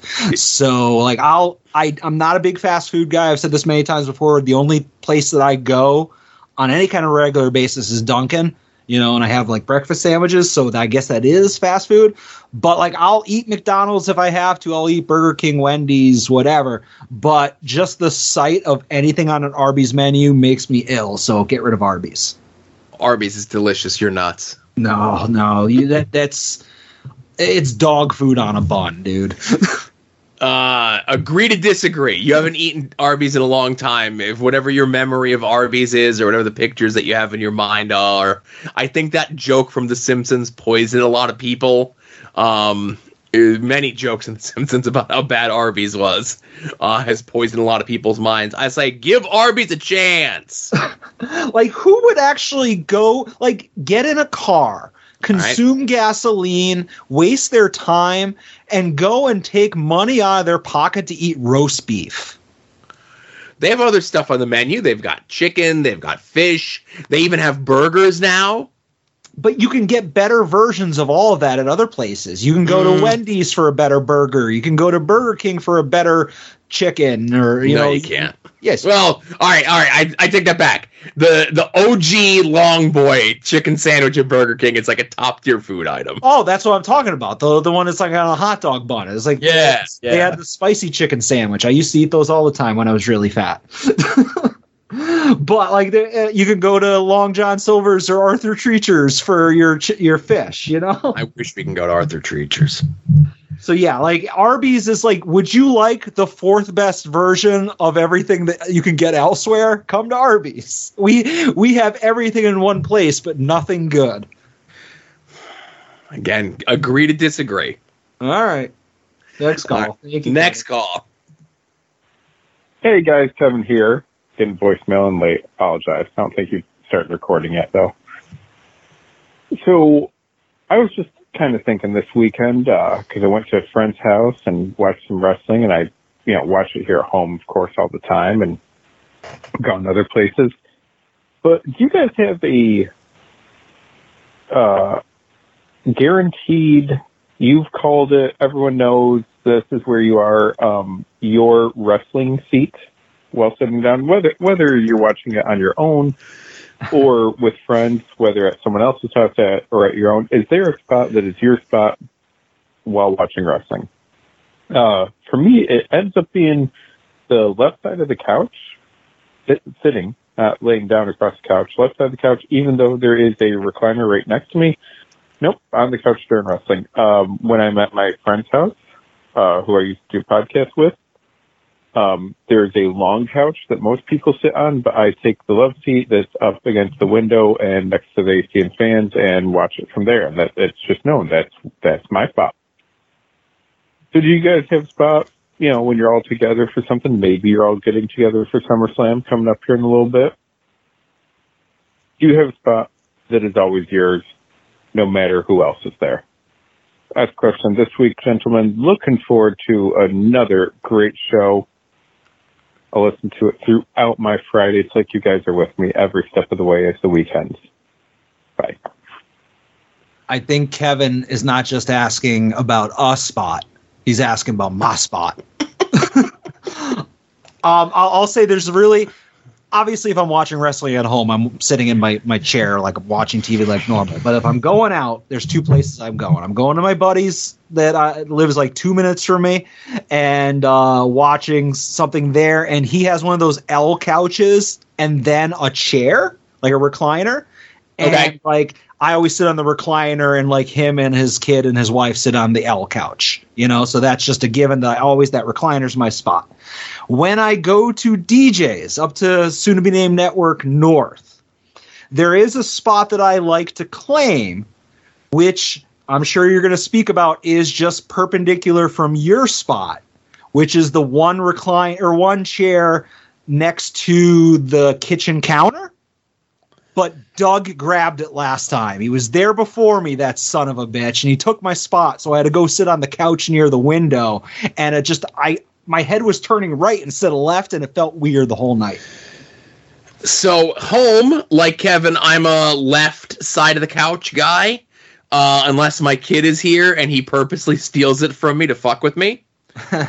um, he pretty much admits that he does. But as you mentioned, up at soon to be named Network North, I have my couch. It's directly across from TV. It's a one seater. Um, you know, not a recliner or anything else like that. Um, but I think I just was sitting there a couple, two, three times when the times when it would be just me, Brett, and DJ, and as more and more people came up, and I don't get there early. You know, I'm Yeah, sometimes just- like the last. They're always like, "Oh, that's Joe's seat." When other people are there earlier, you know, like uh, whoever, uh, Jenna shows up, or you know, Mr. Tim was there, and they're like, "No, no, no, that's Joe's seat." You know, Well, you get there, if it's they "Oh, really hey." do if they really do that for me that is very kind of them Yeah. um i don't request that by any stretch of the imagination i'll sit on the floor but again it's going to take all he is to get me back up off the floor if i'm sitting on the floor is all Yeah. But yeah, that seat again, it's right next to well, not like it's within arm's reach of your chair, but you know which one I'm talking about. is Yeah. Uh, that has been my go-to every single time, and it's like, oh, that Dude, Doug, if he wasn't so lovable, I would have been mad. But yeah, he got it last time, and I was just like, ah, I am over on this couch, and it's it's awkward. Yeah, lovable is the word that we use for Doug, right? yeah, and the problem is like I like to lean forward. Sometimes you know you, you're getting a little antsy sitting in a seat, you want to lean forward, but I was on the end of the couch, and then I'm like, oh, I'm blocking Tim's view, and it's like now I gotta sit back, but now I'm not comfortable. Now I gotta sit back. It was a big, it was awkward. I need my seat, DJ. Put little place cards on the seats next time. Uh, I think you just got to get there early enough to call dibs. Yeah, that too. I don't know. I think I was running late on a safari last time. Well, that's between you and the safari. This is true. Thanks, Kevin. All right. Ne- uh, oh, it's pink button time. Uh, it's time for young Ed. All right. Hey, Joe and Adam, it's Ed. Um, I got a new phone, and when it's on speaker, it's louder. It's a lot louder than my old phone. And when Joe says hello when you call, it scared my dog, so that's pretty cool. um, hey, so like maybe ten minutes ago, I just finished uh, ordering all the stuff I need for my Colossal Con East cosplays, and I'm getting very excited. And I was just wondering, um, you know, since it's Colossal Con East is going to be the official, uh, soon to be named network family meetup. Uh, what do you, what do you guys, uh, expect? Uh, or like look forward to, or any, anything. What, what are your thoughts and feelings on this? Uh, Joe, I know you've been to Kalahari, uh, during Colossal Con, cause, you know, we got, uh, food and uh, uh, possibly you got a ten dollar milkshake. I don't remember if you did or not. I, just remember the ten dollar milkshake. Um, and then uh, uh, words uh, told you to uh, to buy the ten dollar milkshake. Uh, rest in peace, words. Um, He's right here on the podcast. so yeah, like what do you guys what? what what do you guys think? Do you, do you know how anime conventions go? What are your thoughts and feelings on this? I'm very curious. What there's a K-pop table at the dealer's room, uh, cause I'll buy some things. Other than that, I'm not really a stuff person, so like the dealer's room, I just walk around and look at stuff. Um, hey Joel, it's, it was fun talking to you, and I, I hope everybody enjoys it on July 30th. Make sure you sign up or re-up for uh, the for the Patreon. So uh, Adam get a cut of the, the fucking money. Yeah. Yeah. uh, okay, bye. Look at that. Ed's the company man there. Uh, um, I, let me ask you this. All right, so I don't have any expectations to this thing I'm apparently going to now, but Joe, you know me. And you know what I like, and like I obviously do like stuff, unlike Ed, who's not a fan of stuff.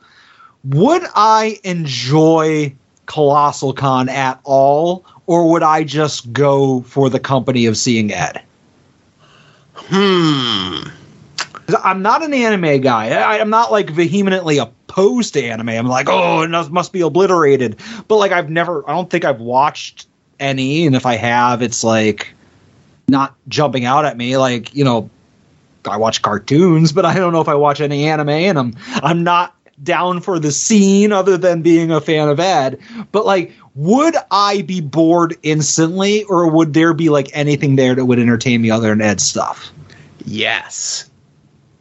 yes to both, or what? Uh, I think there would be things that you would enjoy. Any kind of example of just something that you might have heard about or seen that I'd be like, oh, Adam would like this. Like, Um, whether it be a vendor or a panel or well, so certainly like not the women, but well, okay, so that was gonna be where I was gonna lean to. We're deep enough into the show. Um, I definitely think that you would be an admirer of the cosplay. Okay, is it like like a like a proper Comic Con where there's like co- like Instagram cosplay girls? Yes. Oh, okay. Never mind. I'm sold. Okay, I could continue. yeah, you can continue, but you've already you've already made the sale, buddy. um, but no, so I I might peruse a bit, but I'm going there to see Ed's panel, and then there's a wrestling like a- show. like at 4 a.m. Ed's panel. Yeah. And then there's a wrestling show, and um, I think there'll be people that we know that are in the wrestling show, right? Okay, is this something that's like that I need to talk to you off the air about, or is this something? You Yeah, sure. Okay, I'm gonna make a note. Uh, all right, and when is this? Uh, I just had I, I had Ed remind me when we did the Patreon. Um, it is September September 9th. September 9th. Why do I feel like that's something else? September 9th. Oh no, okay. I just I literally have a note in my head that that's when the San Francisco Giants are giving away a Mandalorian bobblehead. Speaking All of right. so that's something that happens on the 9th. But other than that, my my, my schedule's clear. All right, good. Um, but yeah, it's gonna be a meetup. a lot of folks are gonna be there. It'll be a, a nice, a nice thing to get together. And uh, I'm I want to see Ed's panel live, and I want to see Ed walk the entire room. I've heard like so many things about the Ed panels, even going back to the days of PVD, and then like he'll be on other podcasts, Stink Sheet or whatever, talking about them. And like, yeah, it does seem like something you'd want to be there to experience. Yeah. Now Ed did tweet out. Uh, he said that he just called in, and uh, there's a part in his uh, there's a part where I call and completely forget what I'm saying. Listen to see if you could spot where, and I'll just say yes. It seemed like a normal Ed call to me, so like I, Right. it was fine. Uh, but Ed does call back. All right. Uh, hey, Joe and Adam, it's Ed again. Uh, Adam just tweeted me to ask me if I talked about how he came up in therapy, and uh, I completely forgot. So no, I'm gonna do it right now. Um, the four hundred dollar Funko Pop was brought up.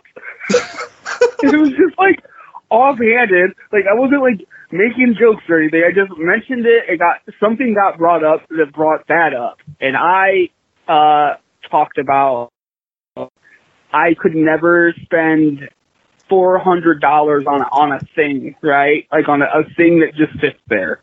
Um, and I and like most of that is probably because I grew up really, really, really poor. So if I have to spend like a hundred dollars on something, like I I have like anxiety attacks. Like I'm I, I'm very nervous about spending money, but I would spend like four hundred dollars on like at, like ColossalCon. Like that trip is has already cost me like over five hundred dollars, and I'm fine with that. That doesn't bother me. But like spending that much money on a thing would really, really get to me, and I don't think, and I couldn't do it. And we just talked about how like some people are stuff people, and some people are experienced people. And uh, that we are on two opposite sides of that, Adam. Uh, I'm an experienced person, you are a stuff person, and there's nothing wrong with either. It was just it was just brought up that way. My therapist doesn't know who Azrael is, though. so I kind of explained, like, well, Batman got his back broke, and then a, bl- a blonde guy in a metal suit took over, I guess. Okay, bye. The fact that Ed even knows that much is Right. awesome. The, and the fact that he was explaining it to his therapist. Oh my god, I love that. This that was my favorite call ever. Yeah. Um yeah, I mean, we mentioned this at the top of the show when I was talking about selling stuff and like Ed, you make a very good point like there's nothing wrong with being an experienced person. Like I do like experiences. Like I love going out to Ohio and seeing you guys and going to AIW or going to an LVAC show or whatever. I'm a theme park guy. I'd like to go to like Disney. But, you know, I'm a I would be a, a lame Disney adult if I lived in Florida, but like I am also a stuff guy because I like the fact that if I don't like the stuff anymore or like I'm just bored with it, I can at least get something back out of it. You know, like you you can't like get back 20% of what you spent on the twice concert. You know, so like that's the reason why I like being a stuff person is I feel like it's tradable commodities. But yeah, both of them are good and I think it's awesome that like that came up in in Ed's therapy. Like a, a huge pop. so th- thanks everyone for calling. Uh, so next week, a week today, is an LVAC show at Coca Cola Stadium in Allentown. Uh, so far, we've got announced uh, Cheeseburger versus Speedball Mike Bailey, Damaris Dawkins versus Harleen Lopez, and the Air Show taking on Club Soda of Puff and someone else. And Uh, question mark. Big Dan's gonna be there. Mantis is gonna be there. I'm gonna be there. And uh I don't know. Might be recording a little late next week. Um again, it's only four or five matches. Allentown's only an hour and a half away. If things get a little too hairy, I might be Skyping in to Adam from my phone while I'm driving. Um, That's assuming I don't go and then stay for the the Lehigh Valley game afterwards. Uh, that's your, and again, that's something that we could also discuss off air, right? um, so we got that coming up, and then of course, uh, you know, the links in the tickets. You know, if you're a baseball person, come see the wrestling beforehand. Wrestling starts at five fifteen or thereabouts. You know, uh, I think even though it's independent wrestling, because there's an actual baseball game associated with this, uh, that they may be uh, kept to a much tighter schedule. I'm glad that this particular baseball thing, unlike the other ones that I've done before, when we did stuff for Chikara, it's before the baseball game as opposed to after the baseball game. Oh, really? Uh, I didn't know they did them after that. That Oh, yeah. risky as fuck, especially with the pace of play back in the day when Chikara was running. You know? Yeah. Um, but there was there was definitely a game where it went extra innings. I think it went to like twelve innings, and we were sitting there. We like we went out to do our matches like an hour and a half after we were scheduled to. Um, but with this, do, you remember, do you remember roughly? I hate to cut you off. What time you guys started versus what time you ended? We started at eleven thirty, and like we just burned through like four matches as quick as we could. Yeah, it's like we started at eleven thirty. We were done by twelve. I think we were done by like quarter after 12. It was like zip, zip, zip, zip, zip, get this done with, right? Because the people just want to get the hell out of there too, you know? Yeah. Um, but again, weather permitting as well. Let's hope this one doesn't get rained out as well.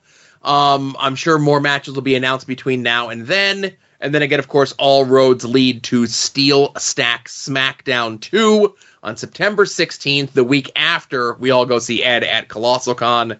And I'm sure after the uh, baseball show, stuff will start getting announced for Steel Stack SmackDown 2. Uh, the show notes are going to have links so that you could purchase up tickets for both of those events.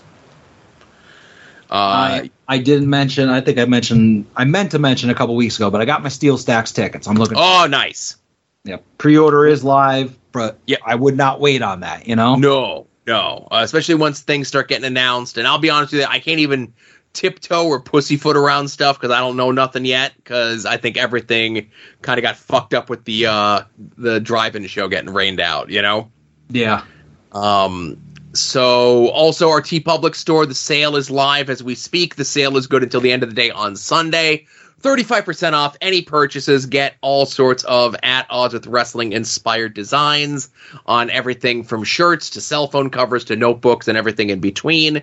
Uh, you can also help us out by making any and all of your eBay purchases through our eBay affiliate link, which is in the show notes to every single one of these episodes and exists over at at odds with wrestling or at oddswrestling.com. Uh, when you click on links to various merchants on the site and make a purchase, this can result in the site earning a commission.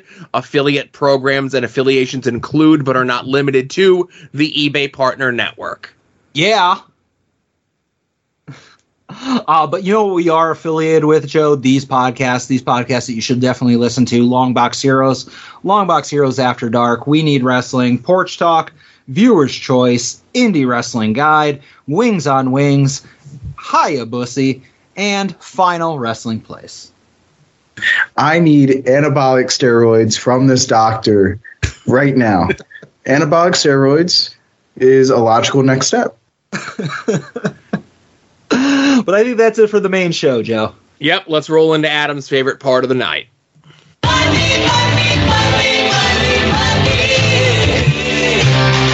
Some might cost a little. Some might cost a lot. But I'm the hundred dollar Vansky. And your figures will be bought.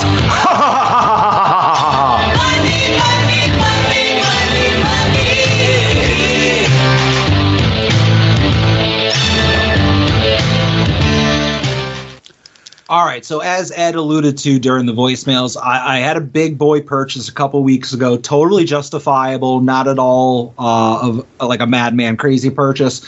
But despite that, I have been trying to be a good boy the last couple weeks. As I mentioned, also there, there's been purges and stuff is leaving the house. So I definitely am slowing down the weekly purchases.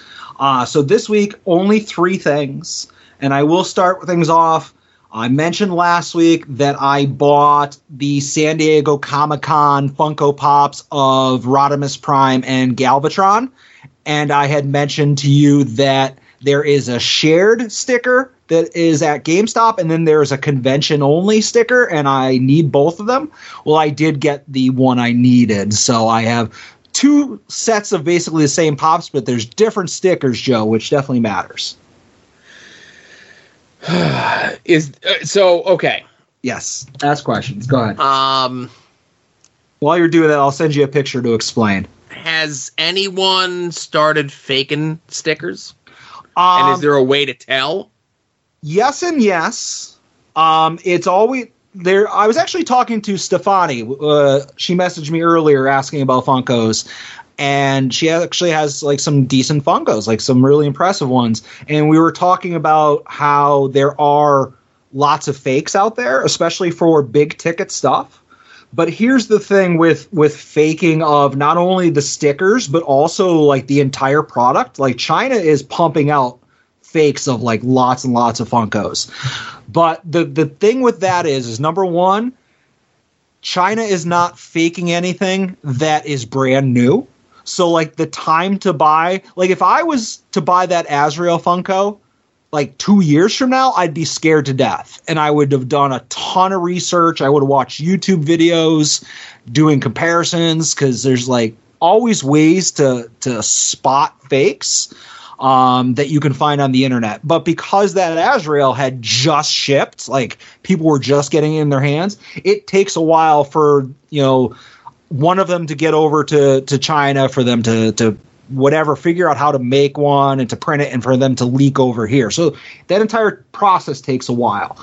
Uh, as far as the San Diego stuff, um, it's not like we're talking about this windfall of money where it's like I gotta go and like print these stickers and make them because I'm going to make a fortune off of them. We're talking about turning a $30 Funko into like a $45 Funko. Okay. You know, so now 5 years from now, like if this thing becomes like a $500 pop, like are there then going to be people like bootlegging the stickers and figuring out a way to modify it? Sure.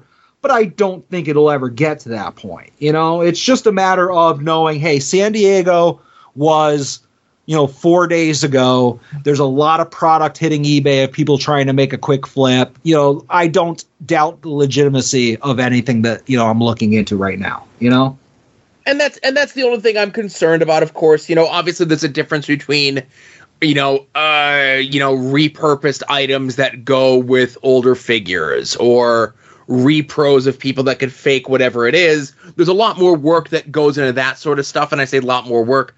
You know, you're talking 3D printing an item, but I feel as though a sticker can be faked pretty easily. But you know, you you kind of laid out how um, maybe the juice isn't worth the squeeze, or the turnaround time makes that nearly impossible. Yeah, and like at the end of the day, if if the one that I bought on the top is let's say it's the common like GameStop version and somebody went through the trouble to meticulously create an exact copy of the San Diego sticker that is the same size, the same writing, the same gloss and everything like that and it's so good that I can't tell the difference, I don't really care. Okay. You know, you know, because again, it's we're not talking about that like the Azrael pop where it's like this super limited one of 761. You know, they made thousands and thousands of this. It's just you could only get it if you went to San Diego. You know, it just takes uh takes a couple weeks for them to trickle out across the country and onto eBay and whatnot. You know, so it's not it would not be the end of the day. And because I have that mindset, I don't think anybody's going through the trouble of of making the copies. You know, Yeah, it's just as a as a completist of G1 Transformers Funkos, I just want both stickers. You know, that's all. Um, I, and I may have mentioned it on After Dark a couple weeks ago. You know, the the the fakes of Pokemon cards that are out there, right? Yeah. Um, because a majority of the people that are buying Pokemon cards, for the most part, are either like parents and grandparents or little kids. Yeah. So it's don't know any better. Right, they just don't know any better. But because there's been a turnaround within the last five years of competitive play, um, you know, more um, knowledgeable pa- players playing the Pokemon cards, the f- people who do the fakes have kind of like doubled and tripled down to make things even more fake. So like you could spot them from a mile away. There Yeah. was a time, let's say like seven, eight years ago, definitely pre-pandemic, where I could show you a legit and a fake of a Pokemon card, and you could get out the jeweler's loupe. And if I told you the only difference was like literally something on the back of the card, you wouldn't have known it unless you looked them over. Now, if I got you something from the current set and a fake from the current set, and I held them up with like my thumbs covering them across the street and you looked at them, you'd be able to spot the fake by a mile. Yeah, they're getting late. They're I don't not necessarily lazy, but they're just like, hey, even if we fool somebody, we've put in half the work, you know, that we needed to. You know, Right. Um, I, I I went. I don't know if I told the story on the air, but I definitely tweeted about it when it happened. You know how at they have this at the Viewmont Mall, but I'm sure they have one at the Wyoming Valley and just about every other mall. There's like the sports store that sells very overpriced like football jerseys, baseball like hoodies, hats, and like they always have in their front window like football helmets and maybe some signed jerseys and stuff like that. Yeah, it's not a name brand place like Finish Line or Foot Locker or something. It's Yeah. like Bills football or something. Exactly. And like you go in and it's like, oh, here's the section of like, you know, NFL novelty, you know, beer steins. And it's like that type of store. Um, there's one at the Viewmont Mall.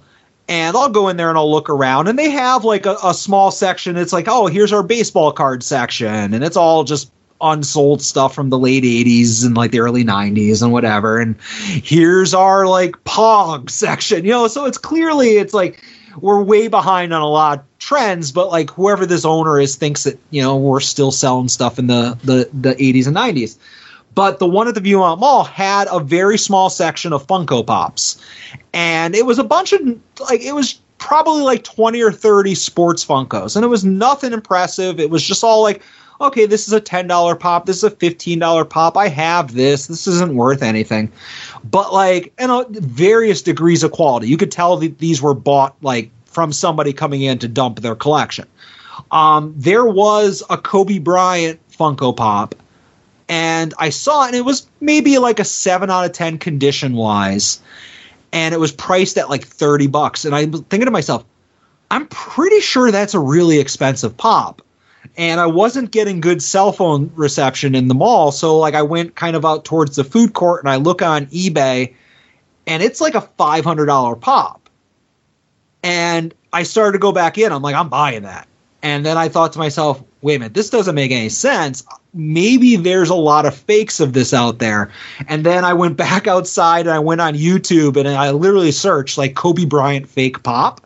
And there are like five or six videos detailing, like, okay, look at the bottom left corner. How far over is this bar from this color, from this text? If it's like less than a half an inch, it's a fake.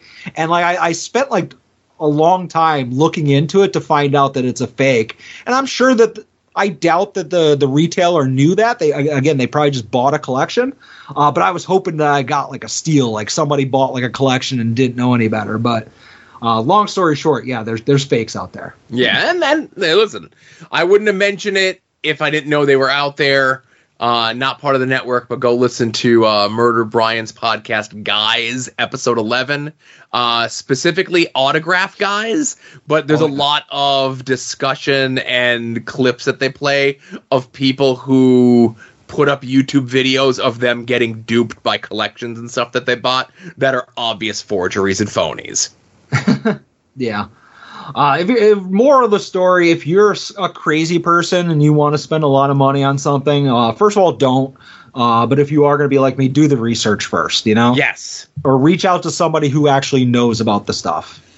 Right. Don't just Like go to con- don't just don't go to convention and buy wall books for asking price. You know. Yeah, I uh, Joe's making a mention of the fact that I, I held court in a, a certain Facebook Patreon group about uh, CGC comics. People are spreading disinformation in there, but uh, I, I think I fixed it. Uh, Joe, did you buy anything? I did. Uh, so a couple weeks ago, a couple months ago, I had bought a second docking station Uh, for our Switch, when my kid got a TV for his bedroom, the Switch and all the accoutrements moved into there. And every now and then, you know, we'd want to play something on the Switch, and we'd have to go into his room. And I'm like, eh, docking station's kind of cheap, right? And uh, I will say this: um, this is on me. I should have learned my lesson. When it comes to Nintendo stuff, you always typically want to buy the Nintendo branded version of them. Um, you're gonna save like two to three dollars by buying like the third party stuff, but it's you know like I saw this thing and it's a docking station, and I'm like, that's a really good price. It's got really good reviews and everything else like that. Well, it doesn't come with any HDMI cables and it doesn't come with any power adapters or anything else like that. So I had to buy all that stuff extra. And I did spring, you know, the extra $3 to buy a Nintendo branded extra AC adapter because when we got the my kid the Switch the first time and he was taking his Switch to him to daycare and it was running out of juice, we got him a separate AC adapter. It was a third party one, and there was an issue with the first run switches and third party AC adapters where the AC adapters were frying the switches. Um, so we had that happen to us. We threw that plug away. It was still under warranty. Nintendo sent us a brand new Switch, and I will never uh, recommend or buy third party um, power accessories for any of my Nintendo products. Interesting, because I remember when you bought that, we were like, "Yeah, fuck those name brands, go generic, save the money." Yeah, yeah. Again, I'll do it for a docking station because it's essentially just the thing that the it, it sits in, right? Yeah, it's just Um, plastic that holds it. Yeah, Right. eh, But the plug, um, you know, a USB cord, you're good. But anything that's actually going to bring power to the item, always go name brand when it comes to Nintendo stuff. Don't take that chance. Yeah. I might be having to. I didn't make a purchase yet, but I might have to. Um, I have obviously I've talked about before. I have the PlayStation Five, and it got very little use as a game console for a long time. It was primarily my blue my like Blu-ray slash 4K player. Um, but over the last month or so, playing a lot of Grand Theft Auto, I have two Sony like official controllers. One of them that came with the console, one that I bought separate, and I just basically when I'm playing the game with one, you know, if the battery starts dying, I switch it out. You know, so I always have like a spare because I don't play like co-op games and pl- in like nobody comes over and plays couch games. I'm like MJF, you know. but um, one of my controllers was acting up, and I don't want to go into detail, but it was it was acting up, and I googled like what the solution to it is. And people were saying okay yeah that happens especially with the earlier generations of the controller. Uh, just do a hard reset. And on the back of the controller is one of those little holes and you stick a pin in there and you- you're resetting it like a router. So i'm trying to do that and it won't reset so I Google that, and they're like, "Yeah, that's also another problem with a lot of early play, PlayStation Five controllers is that you can't reset them, and there's nothing you could do other than like reach out to Sony and get a repair." So I'm like, "Son of a bitch! I need to to scam a new controller somehow at the importer exporter place." So I'm like, "All right, I still want to play GTA, so I have this other controller." Start playing for a couple days, and the second controller is doing the exact same thing as the first controller. So this is two PlayStation 5 controllers that retail $75 a piece that are I don't know how long the PS5's been around, what, 3 years, but has less than a year's worth of use out of it. Uh, both of them are already almost unusable. Uh, so I, I can guarantee you I won't spend a dime, uh, but I will get those replaced. Uh, but yeah, console shit, man. When did that become a business? I guess. Well, listen, 1985. Yeah. Um, my next purchase, Joe, and I, I put this up in the Discord to much fanfare and support. Uh, thank you once again to the soon to be named network Discord for always being supportive of my purchases. But I made the pre order for the Pro Wrestling Tees Micro Brawler featuring one of the greatest wrestlers and actors of our generation, Jack Spade, as played by Stephen Amell in the hit Starz series Heels. Okay. You don't have to be a dick about it. Come on, man. I have Um, enjoyment about it, you know? It's a very bland looking pop. Oh, sure. I mean, most pops are. Micro brawler or whatever the fuck Or whatever. called, right? Most of them are bland. It's based on a dude who's doing a cheesy indie southern gimmick, you know? Yeah. Um, I know you're a Stephen Amell completist, so Uh, I don't want to say completist because that's a lot of Arrow merch. Yeah. Uh, maybe a Stephen Amell as a wrestler completist. Like I have his All In card, Hmm. uh, and now I have this. Uh, so I am two for two on, on Stephen Amell's wrestling related stuff. I wonder where Stephen Amell comes down on the divide between because he came in to wrestling through Cody.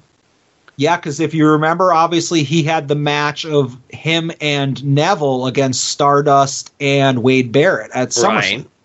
Right. Comes into wrestling through them. Yep, He ends and then up goes to All In and he wrestles Glory Hound, Dan- Glory Hound Daniels. Right. And then, you know, Cody leaves. I don't know how friendly he and Phil are on the set of heels. I just wonder where Stephen Amell's allegiances lie when it comes to these sort of things. Um, if I'm not mistaken, Amell was at Mania when Cody was finishing the story. Hmm. So that, might, I, don't, know if that fills you in or just is, adds more confusion. Yeah, I don't know. It's interesting. That's all. Yeah, I might do a journalism on that. I should. I should. What else did you buy, Joe? All right. Well, I did get one more thing, and uh, you know, Adam is uh, kind of making a fun here. You know, I don't know if he expected a ticker tape parade because he bought a fucking heels micro brawler, but Well, you know. maybe not 12 thumbs downs from everybody in the group. You know, that would have been a real pick me up. Um, but I will give uh, Adam credit for this, of course. Uh, you know, there was a bunch of announcements and stuff that we talked about last week that came out at San Diego, even more after we recorded last week. Uh, we didn't get into a lot of that stuff, but a lot of the stuff that was announced at San Diego last week, World Wrestling Entertainment wise, did go up for pre order. Um, obviously, there was something that I had my eye on, and Adam immediately is like, Joe, don't be a fucking idiot. Don't get it from ringside. Wait. And I'm like, and I said, I'm trusting you, Adam, right? so listen, whatever, whatever thumbs down when it comes to actual dollars spent. Listen, you know, until just this past Tuesday, you were the person that we all went to when it came to fig advice, right? um, and then you put the link up for when the pre-orders went live up on Entertainment Earth. Uh, Entertainment Earth that has a little thing that ge- you know it's a much lower price for what I was looking for. They do a gimmick where they guarantee uh, that it's going to be uh, a, a safe package, ringside mint collectible. condition. Mint Yeah. condition guarantee with no extra money spent. Exactly. And I liked all those things. And, you know, so many times I'm like, I'll pay the suckers premium up front. But uh, I didn't want to be a sucker this time when it came to. Because I needed that LA Knight basic. I did buy three just in case to increase my odds uh, to get the chase because you can't pick to get the chase or not off Entertainment Earth. Uh, but definitely one to keep, one to flip, and then maybe one to give to my nephew to try to get him kicking on a little of that uh, LA NyQuil at four years old, you know? Yeah. Now, question for you: Did uh, did three of them come out to free shipping, or was it still just underneath? Uh, it, wa- it did come out to free shipping. It did. That was the, that was the other reason why I did Yeah. it. Yeah, I mean that's that's the thing. Like Entertainment Earth, obviously Ringside will get them first. Yeah. You know, Entertainment Earth will get them not quite like as late as Walmart or Target will, you know, because Walmart and Target obviously months and months after Ringside, but probably somewhere in between.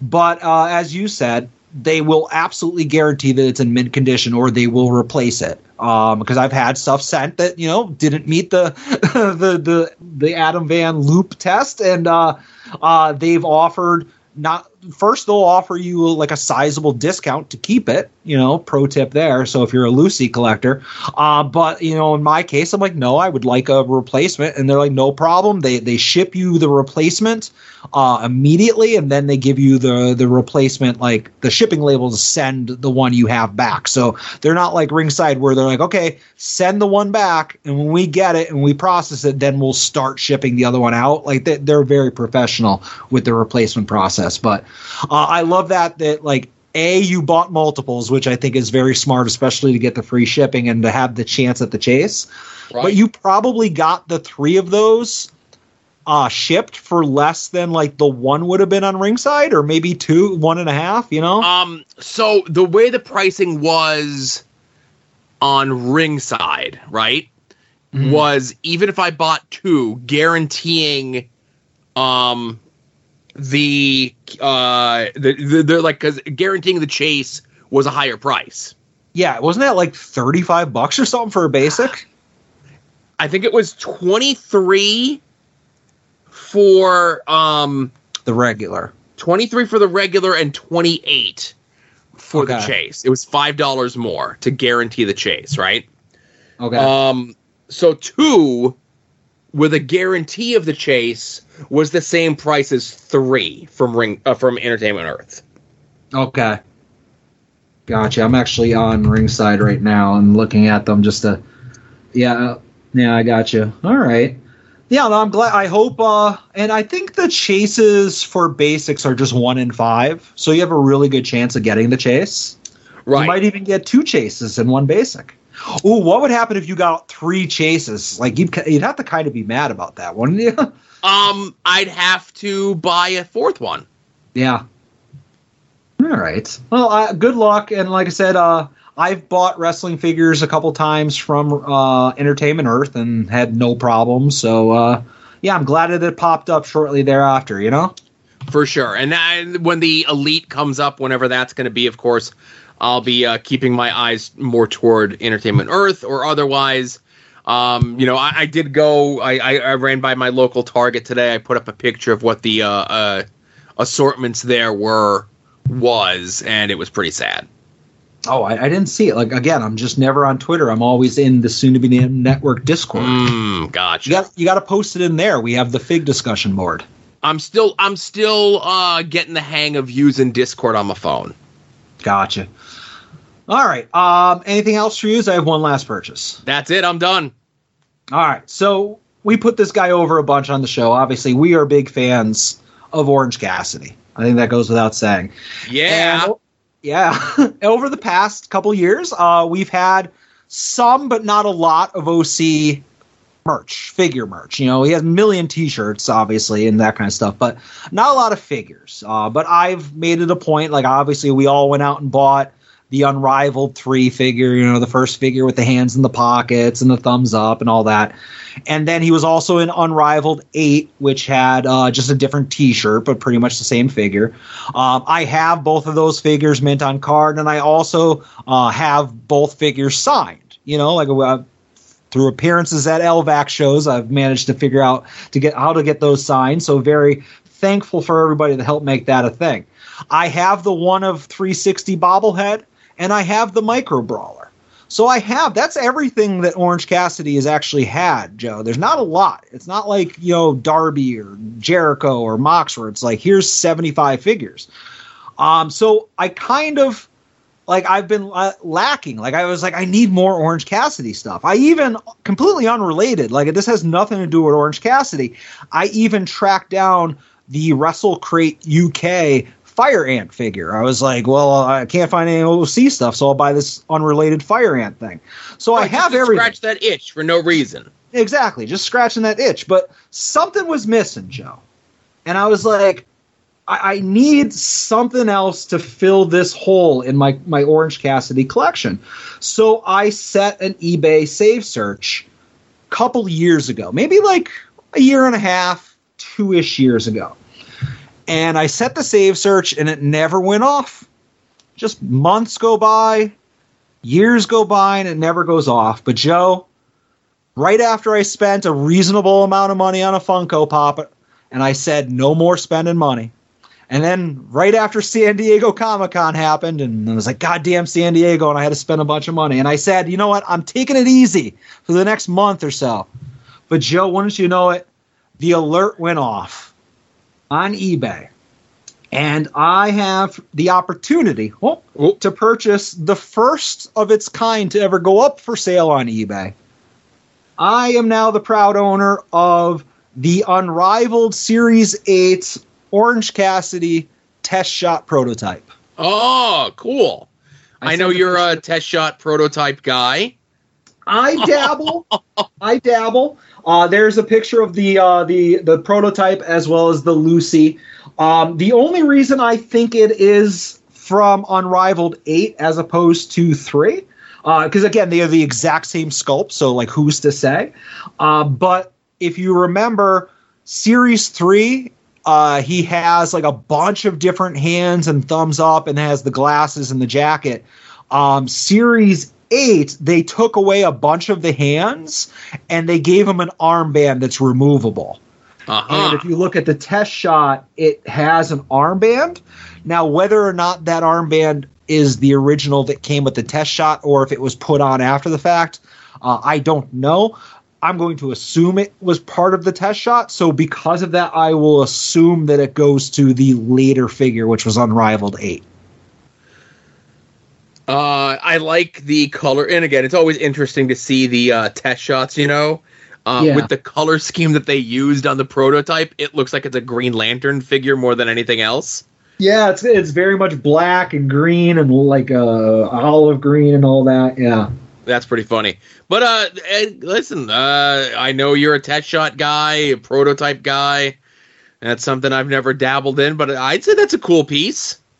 Yeah, I, I had obviously I don't have a lot of wrestling test shots. I have the Iconics, uh, both Billy Kay and Peyton Royce. That's based off of their rookie two pack, and I love that. I love that I have those. Those are never going anywhere. Um, but for wrestling figures, the only other ones I had is I had Anna Jay and John Silver, and I paid next to nothing for them. Like I got a really good deal, and I talked about it on the podcast before. Um, so like I, I honestly I look at those and I'm like ah, I don't really want these, so I'm going to sell those. Uh, and then this will be like one of my only uh, wrestling test shots uh, until I can find an Eddie Kingston one. That's my other holy grail. But because here's the thing, Joe, I mentioned all the Orange Cassidy figs that I have, and I have autograph versions and unautographed versions, and I have this test shot now. So I think I think it's safe to say that on July 27th, the year of your Lord 2023, I declare myself the Michael Jordan of of Orange Cassidy figure collecting. Uh, do you have the micro brawler? Uh, I have two of them. Yes. Okay. Uh, you said you have the bobblehead. I'm just trying to think if there's anything else. There, I, I, I went on Wrestling Figure Database, which is uh, the most trusted source of all wrestling fig checklists. Um, and I use that website a lot. And if you type in Orange Cassidy on uh, Wrestling Figure Database, it will show you the two unrivals that I mentioned. Uh, it'll make reference to the canceled one that never came out because obviously A- AEW Jazwares constantly announces figures and then drop people from assortments. Um, it mentions the one that is coming out with the uh, All Atlantic title in the backpack. Uh, it shows the bobblehead. It shows the micro brawler. For some strange reason, it shows the the fire ant figure, uh, and then it shows the the little Lego style figure uh, that has the mini mates. yeah, the mini mates, which uh, actually the pre-orders just went live on that up on like Diamond Select. Uh, I'm not going to pre-order it. I'll just wait until they're like in stores. But uh, based on how long it took the first series of figures to come out from mini mates, uh, it might be another year before we see those. So uh, I have everything that's been released figure-wise, and which I'm sure a lot of people can say they have. Uh, but out of those people who have everything that Orange Cassidy has, uh, not many of them have them autographed, but I do. But uh, let's assume, Joe, that some of them have those figures autographed. But they don't have the prototype test shot for this figure. Uh, very unlikely. So that's why I am the Michael Jordan of Orange Cassidy figure collecting. I, you make a great you, you make a great case for that. Um, and if And any somebody play, could show me something I don't own, you know, right, or somebody who obtained these things before you did. I mean, it's possible. I just think that, like, again, with the fact that they only made 360 of the bobblehead, that a test shot, I'm not going to say a test shot's a one of one. They might be like five of them, six of them, whatever. There there's a lot of them change hands and whatever, fall off of trucks. Uh, and then, like I said, the uh, uh, unrelated, but the, the the fire ant figure's not easy to find. Uh, I, I'm mentioning that for no reason because he has nothing to do with Orange Cassidy. Right. Uh, and then the fact that I got those other uh, the figures signed Uh, one of them on my retirement day from commentary. Like, uh, anybody else have that to say that they did commentary with Orange Cassidy, retired at the top, and got a figure signed the same day? That's listen. It, you, you're you're telling a good story. Yeah, tell me when I'm telling lies, Joe. Oh boy. But yeah, that's it. I bought this, uh, and I got a really good deal for. it. I will say, uh, it was listed as not as a buy it now. You ever see that gimmick where it's like, okay, here's the starting price of an auction, but we're also going to have a buy it now, like not. I'm sorry, have a best offer. Yes. Where it's like, oh, you could bid on this, but if you want to blow me away with some big offer, by all means, go ahead. Uh, it was one of those gimmicks. So I watched it.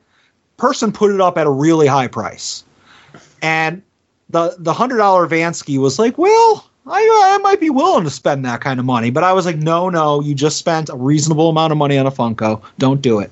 So I actually just let the auction go and I didn't bid on it. I was like, if somebody wants to spend that money on it, then they're a bigger Orange Cassidy fan than I am, or they have deeper pockets. So it went it went unsold.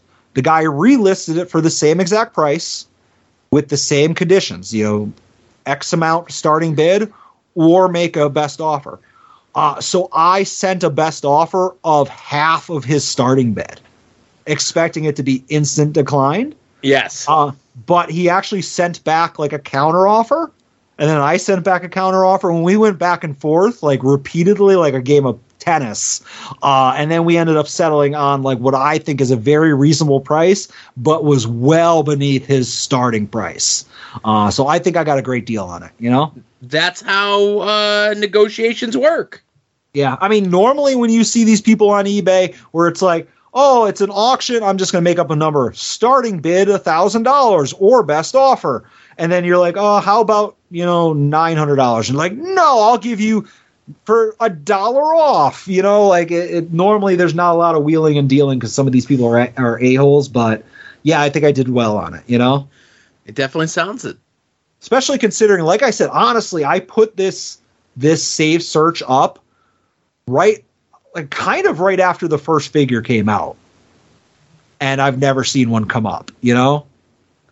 Now, I guess since you've got this, and I always ask when it comes to stuff like this, so you got it. Is the save search gone, or you're looking for the other one?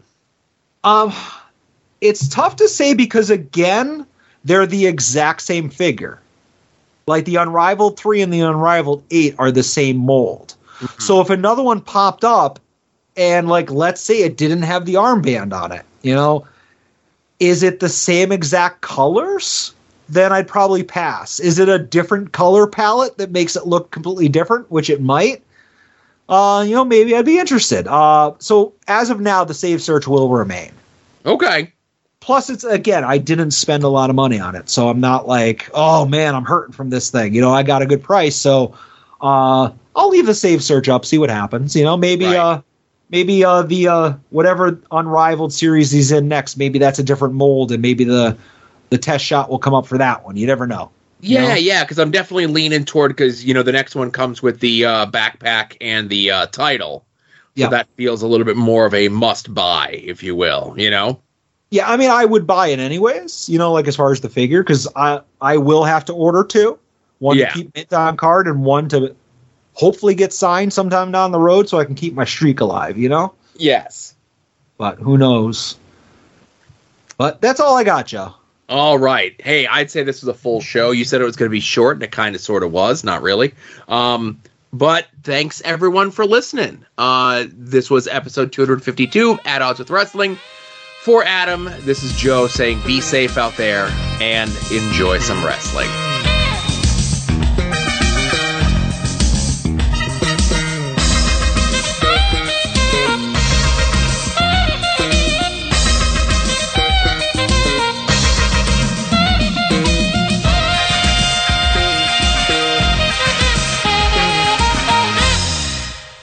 You're listening to the soon to be named network, the Lamborghini of podcast networks.